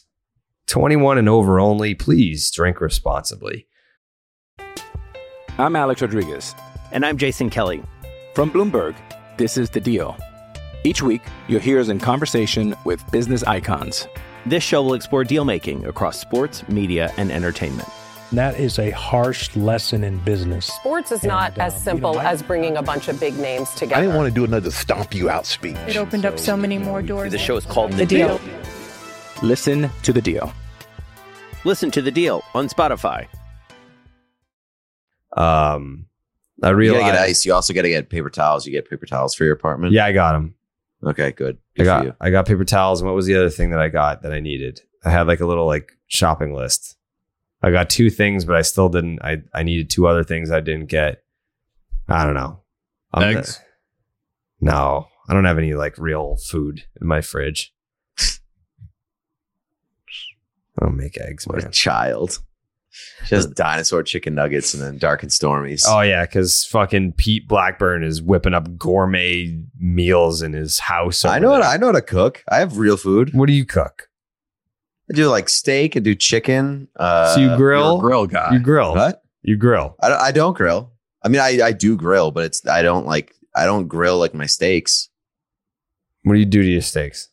I sear and then I broil. Oh. So you're an overachiever. I mean, you just fucking said that I was like a child who doesn't know how to cook, and I know how to fucking cook. All right. I take care of myself. All right, then make me mac and cheese then, bitch. I can make you some mac and cheese. Yeah. You gonna bake it or what? Yeah. I mean, mac and cheese is never bad, but like baked mac and cheese is on a different level. Yeah, I know. With that little like breadcrumb little crust on the top. Mm-hmm. That's that real shit. Yeah. Why don't you have a little Tyler, when's your birthday? May. Fuck. I'm sorry. Jake, when's your birthday? Oh, Jake, you just had a birthday. Just had it. When's Pat's birthday? Oh, fuck. That was a while ago. Pat's birthday, I think, is like in March. Fuck. This is bad. Everyone's birthday just happened. We got to get another person on the podcast who has a birthday soon. When's stupid ass Steve's birthday? Who cares? Yeah, I know. What about our past phone guest? When's his birthday? September. Ooh, that could work. Yeah, September 10th. All right. Mac and cheese party. We'll have a mac and cheese party. I would love that. Jake, what's your favorite food? I love pizza. What the fuck? I ordered a pizza tonight at dinner. You didn't even want a slice. Yeah, but that's because when I go to Yard House, I get that salad every time, and it's massive. So okay. I didn't have room. So you didn't have room for pizza. It's a wild card. It really is a wild card. You just never know what you're going to get from Jake. Speaking of which, you always know what you're going to get from Jake. It's a fucking amazing time, but you never know what it's going to entail. Right. It's always a good time with Jake. That's why I want Jake's takes right now. Yeah, I mean, my take is, honestly, it's been tough because at the end of June there, you had a real solid chance to separate yourself as the number one wild card and the clear second best team in the AL East. Like, they were pretty far ahead of the Rays and the Jays, not in standings wise, but like you could tell if one team's competing with the Yankees, it's the Red Sox. And now we've fallen back in the pack very significantly, and we got the Orioles on our fucking ass. Like the Orioles. The Orioles are on our ass. So it's just, real disappointing heading into the break when you could have separated yourself, and now we could maybe be in last. Yeah. Yep, that's a fair take. Also, Jake's takes for me. We flew to LA on JetBlue, and I said to Jake, I was like, I swear to fucking God, man, if there's no TVs on this flight, I'm taking this thing down. And we get on the plane, and they did have TVs, but the TVs didn't work. So I was like, I don't know how many times I got to get on a goddamn plane that's 6 hours long and be stuck alone with my thoughts for that long before I learn my lesson to download some porn or something to put on my phone or my laptop just in case of emergency if there's no TVs. Like, how many fucking cross-country flights do I have to sit alone with my thoughts for before I learn my lesson? Yeah, I don't know. You got to have a backup plan. And I mean, it's absurd how many planes exist in the world that don't have TVs in the back of the seats. Like, how does that exist in 2022? Like, how are those planes in the sky? If your plane doesn't have a TV in the back of their headrest, it should not be like FAA compliant. I agree. It's just too out of date. Like, just fucking scrap that plane. Turn it into scrap metal, make a new plane with some TVs on it. 100%. Like, it should be illegal. Any flight over 2 hours should be mandatory to have TVs. And I said to Jake, I was like, this is a 6 hour flight. I'm so excited. I'm going to be able to get 3 Dwayne The Rock Johnson movies in. Like, I don't even know what he's been up to. I mean, that's like my thing. I only watched Dwayne The Rock Johnson movies on planes because I know they're going to happen. The last time that I was on a plane, I watched Rampage.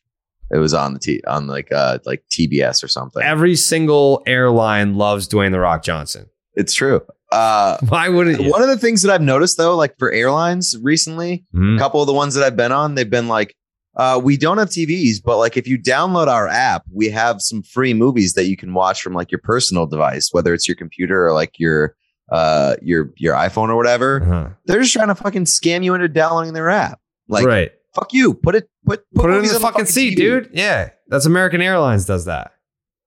So Jared, when you were there, did you not have a device outside of your phone to lean on?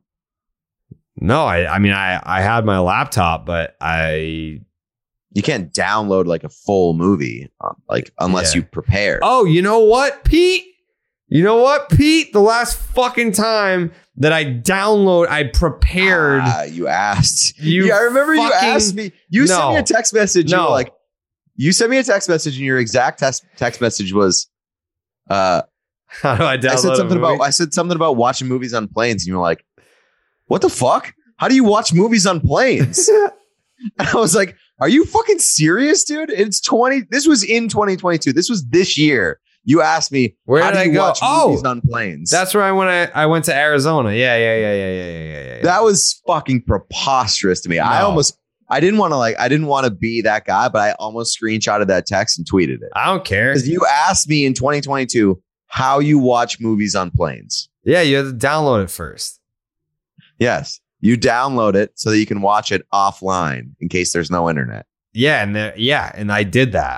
I downloaded 2 movies, and one of them was the wrong movie because you and DJ deceived me. What did we say? All right, don't say anything. I'm gonna lay this out for Tyler. All right. So Pete and DJ do this fucking movie podcast, right? Mm-hmm. And they're like, hey, we want to have you on for this special episode because we're doing two movies and we think that you'd be the perfect fit for this episode. And I'm like, oh, great. What are the movies? Bull Durham. I was like, awesome. I love Bull Durham. I'm happy to rewatch. That's one of my favorite movies. And they said The Babe. No. They said either Babe or The Babe. Hold on. It's a Babe. So I'm like, oh, it's like, I get it. It's like a baseball episode. Like, you want me to come on and like watch some fucking baseball movies with, you know, Bull Durham is a classic. And then Babe was the fucking John Goodman movie about Babe Ruth. So I was like, I'm flying to Arizona. When I get back, I'll watch them on the plane because I need something to do on the flight out west. And no problem. I'll just download them and then I'll watch the baseball movies and I'll go over to your house. We'll talk some baseball movies. It'll be great. So I get there and they're like, all right, let's fucking start this up. And we're talking about Bull Durham and they just start talking about a little piggy. And I'm like, that's not the Babe movie that I watched. And Pete's like, oh, you watched Babe. We met Dub. You watched The Babe. I watched The Babe. You wanted to watch Babe, the fucking pig. And I was like, that's honestly, like, I realized I made a mistake, but that's your fault. Yeah, wait. So this pig movie wasn't about baseball?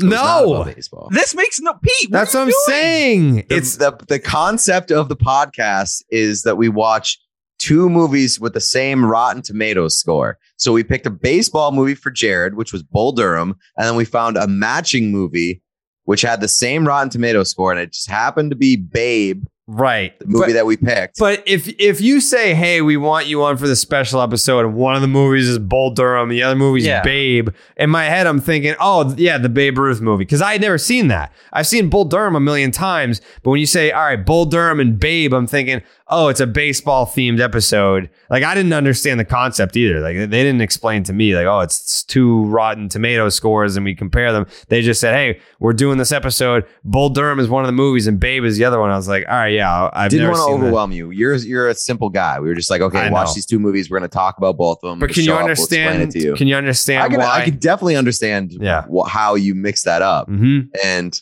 I think it made for an enhanced experience for the actual podcast. But I just still can't get over the fact that in 2022, you had to ask me how you watch movies on a plane. That's the only time I've ever done that. I've never prior to or since then have I downloaded a movie to watch on an airplane. Clearly should, because you have now gone several times where you just had to sit alone with your thoughts for 6 hours. It's terrifying. I'm extremely confused. Mm-hmm. So I'm not well traveled. I've been on a plane once in my life. Jesus. When I was in like seventh grade, I went to Disney. Yeah. Not well traveled. There's Wi-Fi on planes, is there not? Sometimes, and a majority of the time, relying on that is very risky business as well. Like, and it would be hard. Time, it doesn't fucking work. So like downloading shit's probably like impossible. It's impossible. Right? Okay. Yeah, I don't know where the Friday night baseball game is, but Katie Nolan, wherever she just landed tonight, said I just got off a flight with no Wi-Fi and no TVs.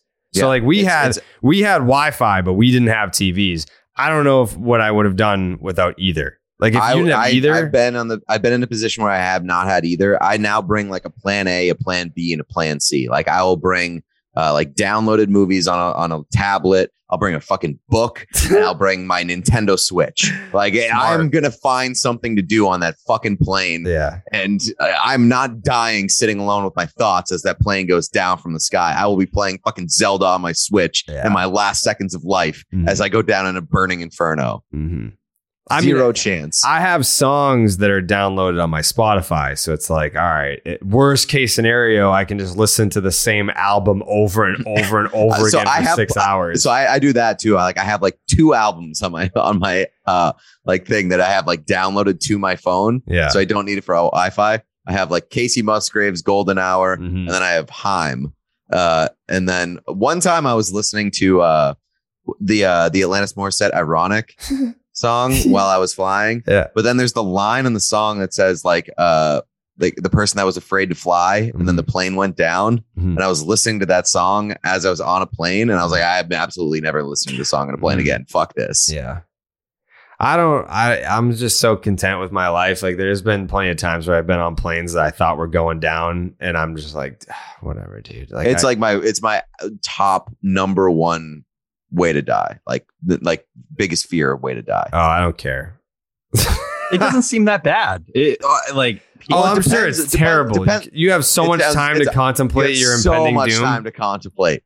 And it also depends how the plane, like what happens to the plane. Yeah, just don't land in the ocean and I'd be okay. I mean, there's a chance that you're not like landing at all. There's a chance that you can just fall out of the plane. Like, that plane could just break in half and you're getting sucked up into the sky and you're falling to your death from like 20,000 feet. Or the cabin pressure, you could just pass out in the plane before it explodes or crashes. Yeah. Yeah. I don't care, man. This is a horrible time. Horrible time. I did watch a movie once on a plane that was like through the actual like seat.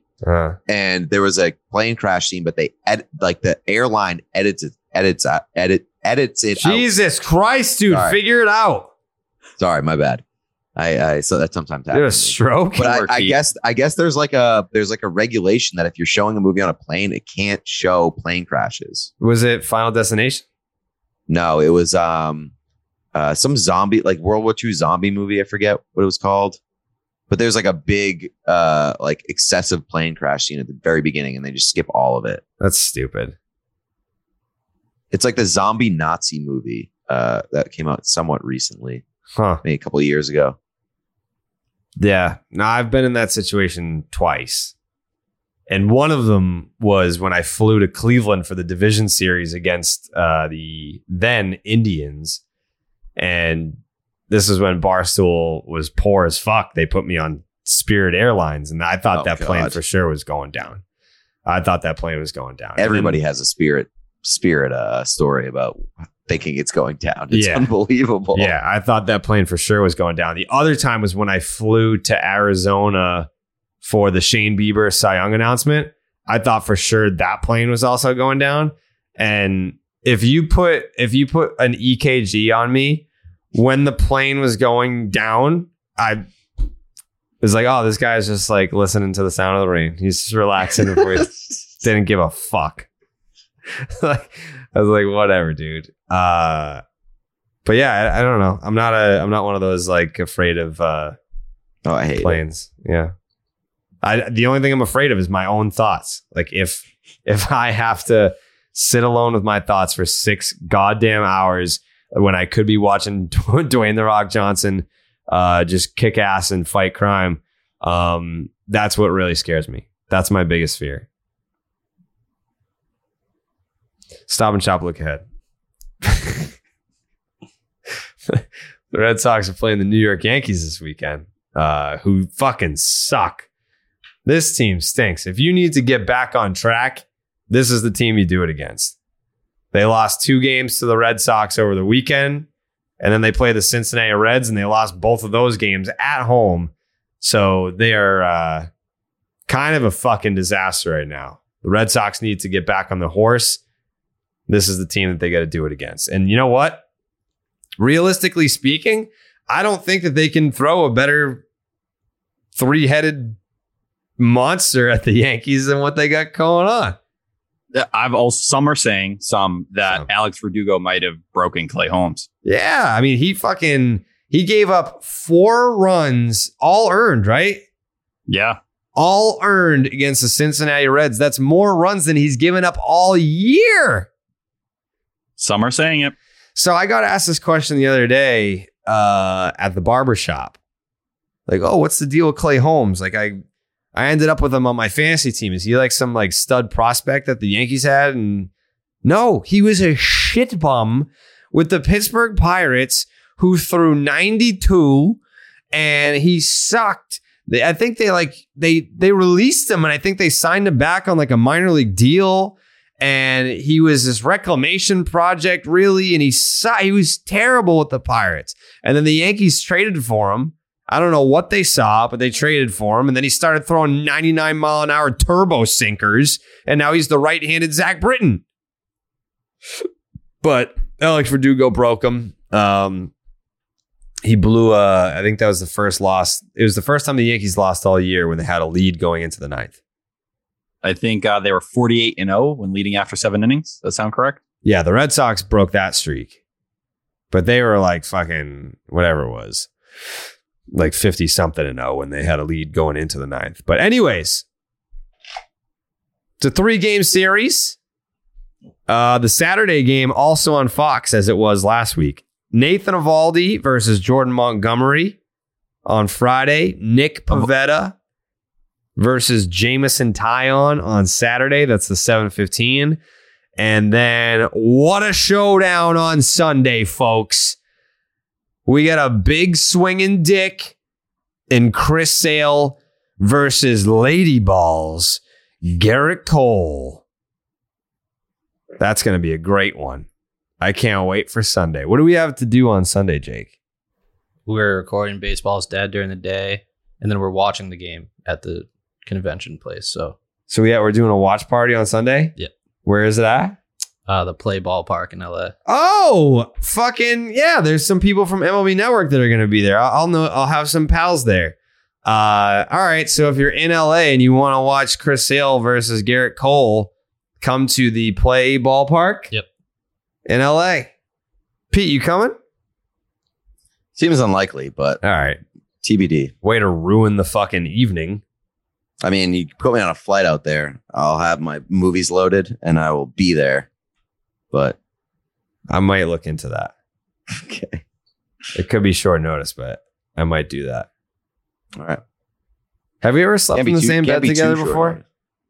I don't think so. Slept in the same hotel room. Yeah. Are you sure? I slept. Oh, you slept in like a fucking chair. Yeah, because Steve booked a room with one bed. Yeah, he's an asshole. Steve got the bed and I got the chair. What an asshole. First of all, perspective. We were trying to save money. All three of us were poor. Now Steve is still poor. Pete owns a house and I have a really nice apartment at Fenway. So once again, thank you, Jesus, baby Jesus. Right. But yeah, there was a time where me and Steve had to share a bed, and Pete literally slept on like, what do you call that? Like an armoire? Yeah, right. Like not even like a comfortable chair. No. It was like a chair that your grandmother owns. Yeah. And I slept like a fucking vampire with my hands crossed across my fucking stomach. Yeah. Was this the snoring Steve video? No, this was the year same after weekend that. Though. Was it? Okay. I thought it was. No, it was a different weekend. Room. No, okay. Different room. No, different room, but we switched rooms. Jesus, yeah, we were at one hotel for the Friday. We couldn't afford it for the whole weekend. Yeah. That's terrible. It was during a fucking snowstorm. Yeah. It was like a bad snowstorm. We had to get like a shuttle to the hotel like half mile away, and we like almost died on the highway. Yeah. Was I driving? No, it was a shuttle. Good times winter weekend. Yeah, we've slept in the same room before multiple times. Yeah. Well, we'll figure something out. See if we can get Pete to LA. Hashtag Pete to LA. Jordan Montgomery faced the Red Sox his last time out. 5 2/3 innings, 5 hits, 2 earned runs. He gave up the homer. Red Sox hitters, you got Bogarts, 15 for 31, couple doubles. Christian Arroyo, 3 for 7, couple homers. Christian Vasquez, 6 for 21, couple homers. Who did he give up the home run to in his last time out? Jordan Montgomery? Yeah. Who was it? It was at the end of the start, too, wasn't it? Yeah. JD Martinez? Was it JD? Oh, the right center bomb? Yeah, into the bullpen. Okay. Jamison Taillon, who, by the way, remember when I said he unfollowed me on Twitter, but he didn't unfollow me on Instagram? Mm-hmm. Unfollowed me on Instagram. Wow. So, fuck Jamison Taillon. All my homies hate Jamison Taillon. Sensitive ass bitch. The fuck? I mean, if you can't have a sense of humor about the things I say about Garrett Cole just because he's your friend, like, fuck off. Like, I met and hung out with Jameson Taillon. We interviewed this guy. He knows I'm a good guy. He knows it's, oh, Red Sox, Yankees, Garrett Cole. He's the highest paid pitcher. He's a whiny bitch. Like, I should be able to say those things without you getting in your feels about it. So now I don't like Jameson Taillon. I didn't want it to be that way. He came on starting nine twice. But if you're going to be just as sensitive as Garrett Cole, I got no respect for sensitive ass bitches. I don't. I just don't. I don't have that. I don't have any. Jake, do I have patience for sensitive ass bitches? Nah, he's a pussy. Yeah, he is, Jake. That's right, baby. Yeah, he is. Yeah, he is. His Damn, last Jay calls you a pussy. You're fucked. Yeah, exactly. You are R.I.P. Yeah, not that Jake is like a pussy. It's just like Jake is the determining factor. Like Correct. If Jay calls you a pussy, you're a that's it. De facto pussy for life. Jameson Taillon's last outing was his worst of the year, and it was against the Red Sox. It was 5 pussy ass innings.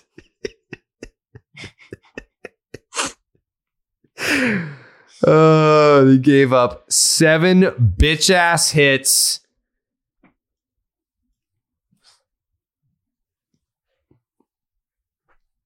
Six pussy ass earn runs. A walk. And 3 whiny ass home runs. He sucks. A baby back bitch loss. Mm-hmm. Over his first 10 starts, he had a 2.30 ERA and a 2.35 FIP to go along with it. It's pretty good. His next 7 starts, a 6.81 ERA. Opponent's OPS of 974. 9 homers in his last 95 and 2/3 innings. Yikes. Jameson Taillon. More like Jameson Cry online. That's right. That's what I was getting at. Yeah. His 3 home runs allowed in the game ties the most he's allowed in a game for his career. Hate to see that. JD, 3 for 8, double homer. Franchi, Vasquez, they have the other 2 home runs that he's allowed against the Red Sox. Then you got Garrett Cole. 8-2, 305 ERA. Speaking of pussy ass bitches, 8-2, 305 ERA, a 1.01 WHIP, and an 11.4 strikeouts per nine. Since the start of 2021, Garrett Cole has 6 starts against the Red Sox. By the way, this stat does not include the wild card game because I had that stat. I don't even need to go back and get it. You know it's bad. I'm not even going to read this stat because it doesn't include the wild card game because I know that since the start of 2021, it's actually 7 starts and it's pretty bad. He stinks. It's like a 6 ERA. He stinks. I legitimately love Garrett Cole. He's like my favorite Yankee because I've not fucking hated somebody's guts on the Yankees as much as I've hated Garrett Cole since like mid-2000s. Yeah. It's been a long time. The last time I hated a Yankee as much as I hate Garrett Cole is probably when A-Rod first got there. Yeah. Yeah. And at that point, like I hated the entire fucking team. Yeah. And it felt awesome. Because like every game was the game 7 of the World Series. Because there's no chance that I wanted to lose to those fucking losers. Yeah. Now, anytime Garrett Cole's on the mound, like I'm watching that game locked in. Like I'm sitting down 20 minutes before first pitch because I need to like amp myself up and make sure that this guy is having the worst fucking night of his life. You know what? You know what's kind of like weird looking back on it now is how much we hated A-Rod when he first got to New York because... A, we didn't know he was a steroid guy yet. B, he was one of the biggest stars in the league. And C, he wanted to play for the Red Sox. The league wouldn't let him. Yeah. He was like... Can you imagine that reality? Oh, my God. Those years you rooted for Alex Rodriguez? Well, everything would have changed. You wouldn't have had John Lester. You wouldn't have had Manny Ramirez. You wouldn't have had Nomar Garciaparra regardless. Yeah. It would have been A-Rod and who are they going to trade for from the Marlins? Manny was going to the Rangers with John Lester. Beltran? Huh? Maglio Ordonez was from Ordonez. Yeah, that's right. That was Nomar to the White Sox for Maglio Ordonez. Okay. Yeah. And A-Rod and John Lester, or Manny and John Lester to the Rangers for A-Rod. But yeah, that's crazy. I mean, it all worked out. I mean, we booed the right guy for sure. Yeah. But at the time, it's like he wanted to play for the Red Sox like really badly. Yeah, it wasn't really like his fault, but it's just like the way that the cards fell. Like we had to hate him. We had to hate fuck him. You. Yeah, it was also he was a bitch, and when he got to the Yankees, we treated it like a free agency thing. But it was like he chose them over us. But it's really not what happened. Not at all. No. But we had no choice. Like our hand was forced. Right. He wanted to be he wanted to be Derek Jeter. Like that was his goal. He was copying his mannerisms, like in the dugout, like trying to follow and be Derek Jeter. Like, come on. And then he had like the slap on Arroyo, like the Veritek thing. Like he embraced being a Yankee, which I appreciate because we didn't have to feel bad about like hating him. Yeah. It just amped up the rivalry that much more. It would have been very funny if he just got traded to the Yankees, but like he just wore like a Red Sox hat during his press conferences. It's like, this is like what I wear. These are like my street clothes. Like I wear this around. Like I play for the Yankees, so I wear that uniform. But like when I go home and I play video games, I just wear my Red Sox stuff. I fucking love the Red Sox. What's the remember him and Poppy made the bet a couple years ago where he had to wear all the Red Sox gear and they sprayed him with shit? Yeah. I always think back to that. That's just like a little peek into that reality. What it would have looked like. Yeah. I like it right now. Pretty good guy.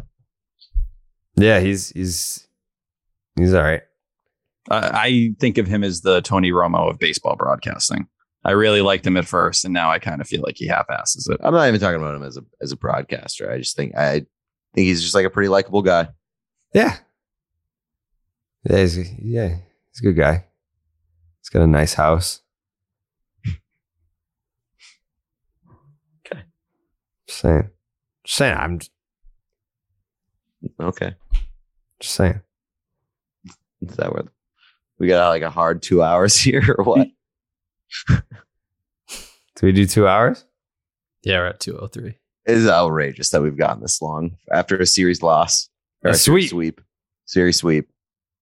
Just nothing good to talk about. So let's just talk for 2 hours. Let's talk about A-Rod going to the Red Sox. I didn't think we were going to land here. Yeah. I mean, people wanted to fucking bitch last. Oh, there's not enough Red Sox talk. Here's fucking 2 hours. 2 hours of Red Sox talk. Don't ever fucking complain about this show ever again. It's the best show. Now they're going to continue to complain because they just got 2 hours of Red Sox talk. Yeah, you're going to be like, can you guys like mix in some more stuff about what Pat likes to drink at the bar? Enough with the baseball, dude. They got swept. Have some feel. I want to know about like fucking Pete's Amazon orders. Yeah, they win 2 in a row against the Yankees. We don't talk about the series. They get swept. We talk about the Red Sox for 2 hours. 2 hours. Like, what the fuck is going on here? I don't make the decisions around here. God damn it, Jake. Yeah, that's on me. Yeah, it's accountability right there. Garrett Cole's last time out, 6 innings, 5 hits. Wait. 6 innings, 5 hits, 5 earned runs, 3 walks, 7 strikeouts, 2 homers. That was against the Reds? I thought Garrett Cole, yeah, he pitched in that series. I thought he pitched good against the Reds. I can't. The 5 runs sounds like the Red Sox line. Yeah, because that was the 3-run and the 2-run bomb from Devers. Yeah. He doesn't throw his cutter anymore, which is weird.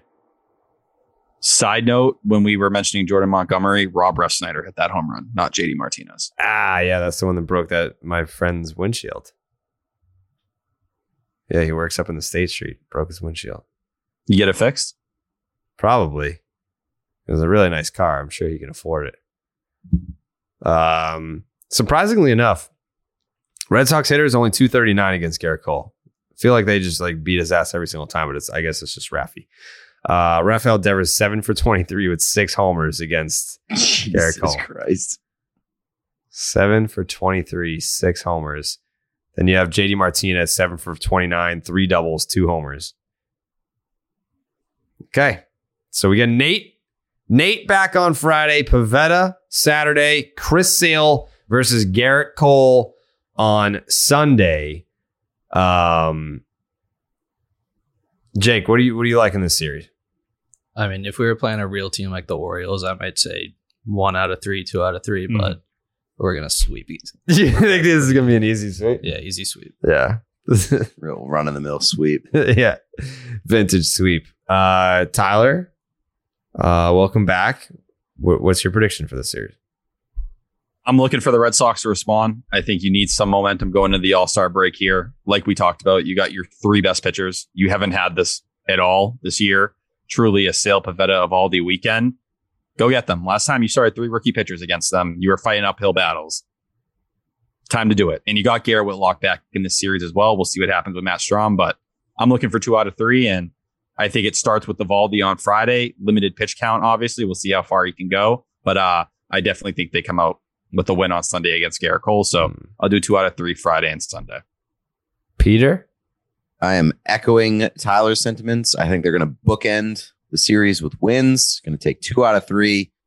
Nice little 2 out of 3 series win. A little bit of a shaky loss in the middle, but I'm going to say 2 out of 3. Feel good heading into the break. I don't know why, for whatever reason, Nick Pivetta just does not pitch well against the Yankees. Yeah. Yeah, the Yankees see the ball well. They almost have a 900 OPS against them. 891, 2 doubles and 10 homers. Keep in mind, Nick Pivetta came from the fucking National League, so the fact that they have 10 home runs against him in 111 at-bats. Jesus. And you're playing in that ballpark? You're right.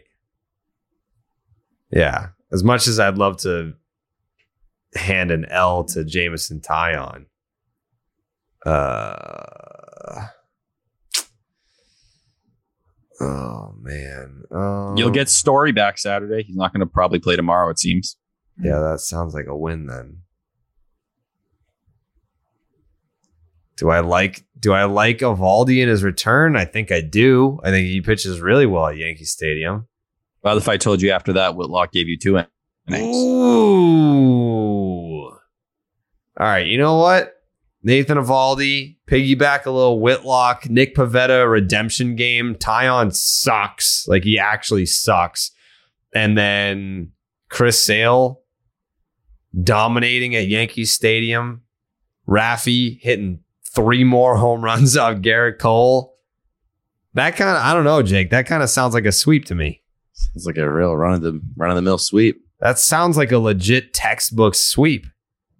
So, all right, I'm going sweep. I think the Red Sox win all 3. It's a good call. Yeah. I mean, it's just on paper, that's what it looks like to me.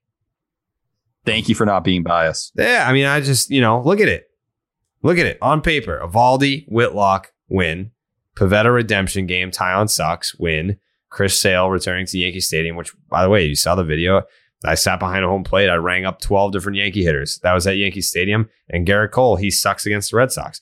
Win. Those are 3 wins on paper. On paper, that should be sweet. They may as well not even fucking play the games. Yeah. Sometimes things happen. Injuries happen. Rain. Ball gets slippery. Things get funky. We can check the forecast, but I think that, like, as of right now, I think we're all just, they may as well not even play. Like, unless there's, like, maybe a little bit of rain. There's a little bit of rain on Sunday, it looks like. Ooh, that concerns me, considering the Yankees like to play with that weather quite a bit as we look back to last year. Yeah, you're right. If it doesn't rain, I like the sweep. If it does rain, but not a lot, I still like the sweep. Okay. But I'm just prepared. I'm prepared for some fuckery. So we'll see how it goes. But for right now, I'm on the books as a. So if they lose any games, it's just the rain's fault. Like we're establishing that right out of the gate. Yes. If they lose on Saturday, but it rains on Sunday, still the rain's fault. Still the rain's fault. Yeah. You could feel it. Like how you can tell when it's going to rain. Yeah. Ahead of the rain actually coming. Yes. Yeah. That'll be the problem. Yes. Yeah. I like where your head's at. Okay. All right. I think that covers it. Nice little meaty Red Sox podcast that people wanted to complain that they didn't get enough Red Sox talk. Too much banter. Oh, the banter. You don't like the banter. Well, now you get your Red Sox. Guys are drunk. Clean it up. Yeah. Clean it up. Couldn't have been more sober. Because you know that when we are drinking, we're drinking responsibly. So thanks again to our sponsors, Blue Moon, Goslings, Dark and Stormy. We appreciate you guys. Enjoy this weekend of baseball, Red Sox, Yankees. And then if you're in LA on Sunday, come to the fucking, what's it called? Play Ballpark. The Play Ballpark. I'll be there. Jake will be there. Pete will be there. Quite possibly.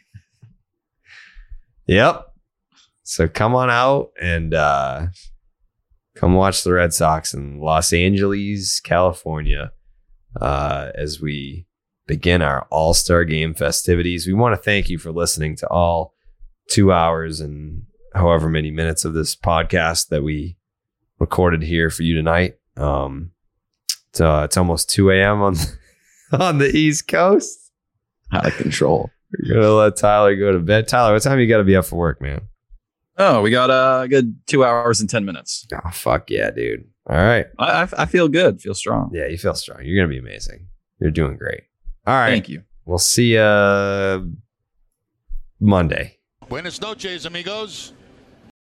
For the ones who work hard to ensure their crew can always go the extra mile, and the ones who get in early so everyone can go home on time, there's Grainger, offering professional-grade supplies backed by product experts so you can quickly and easily find what you need. Plus, you can count on access to a committed team ready to go the extra mile for you. Call, click Grainger.com, or just stop by. Grainger, for the ones who get it done.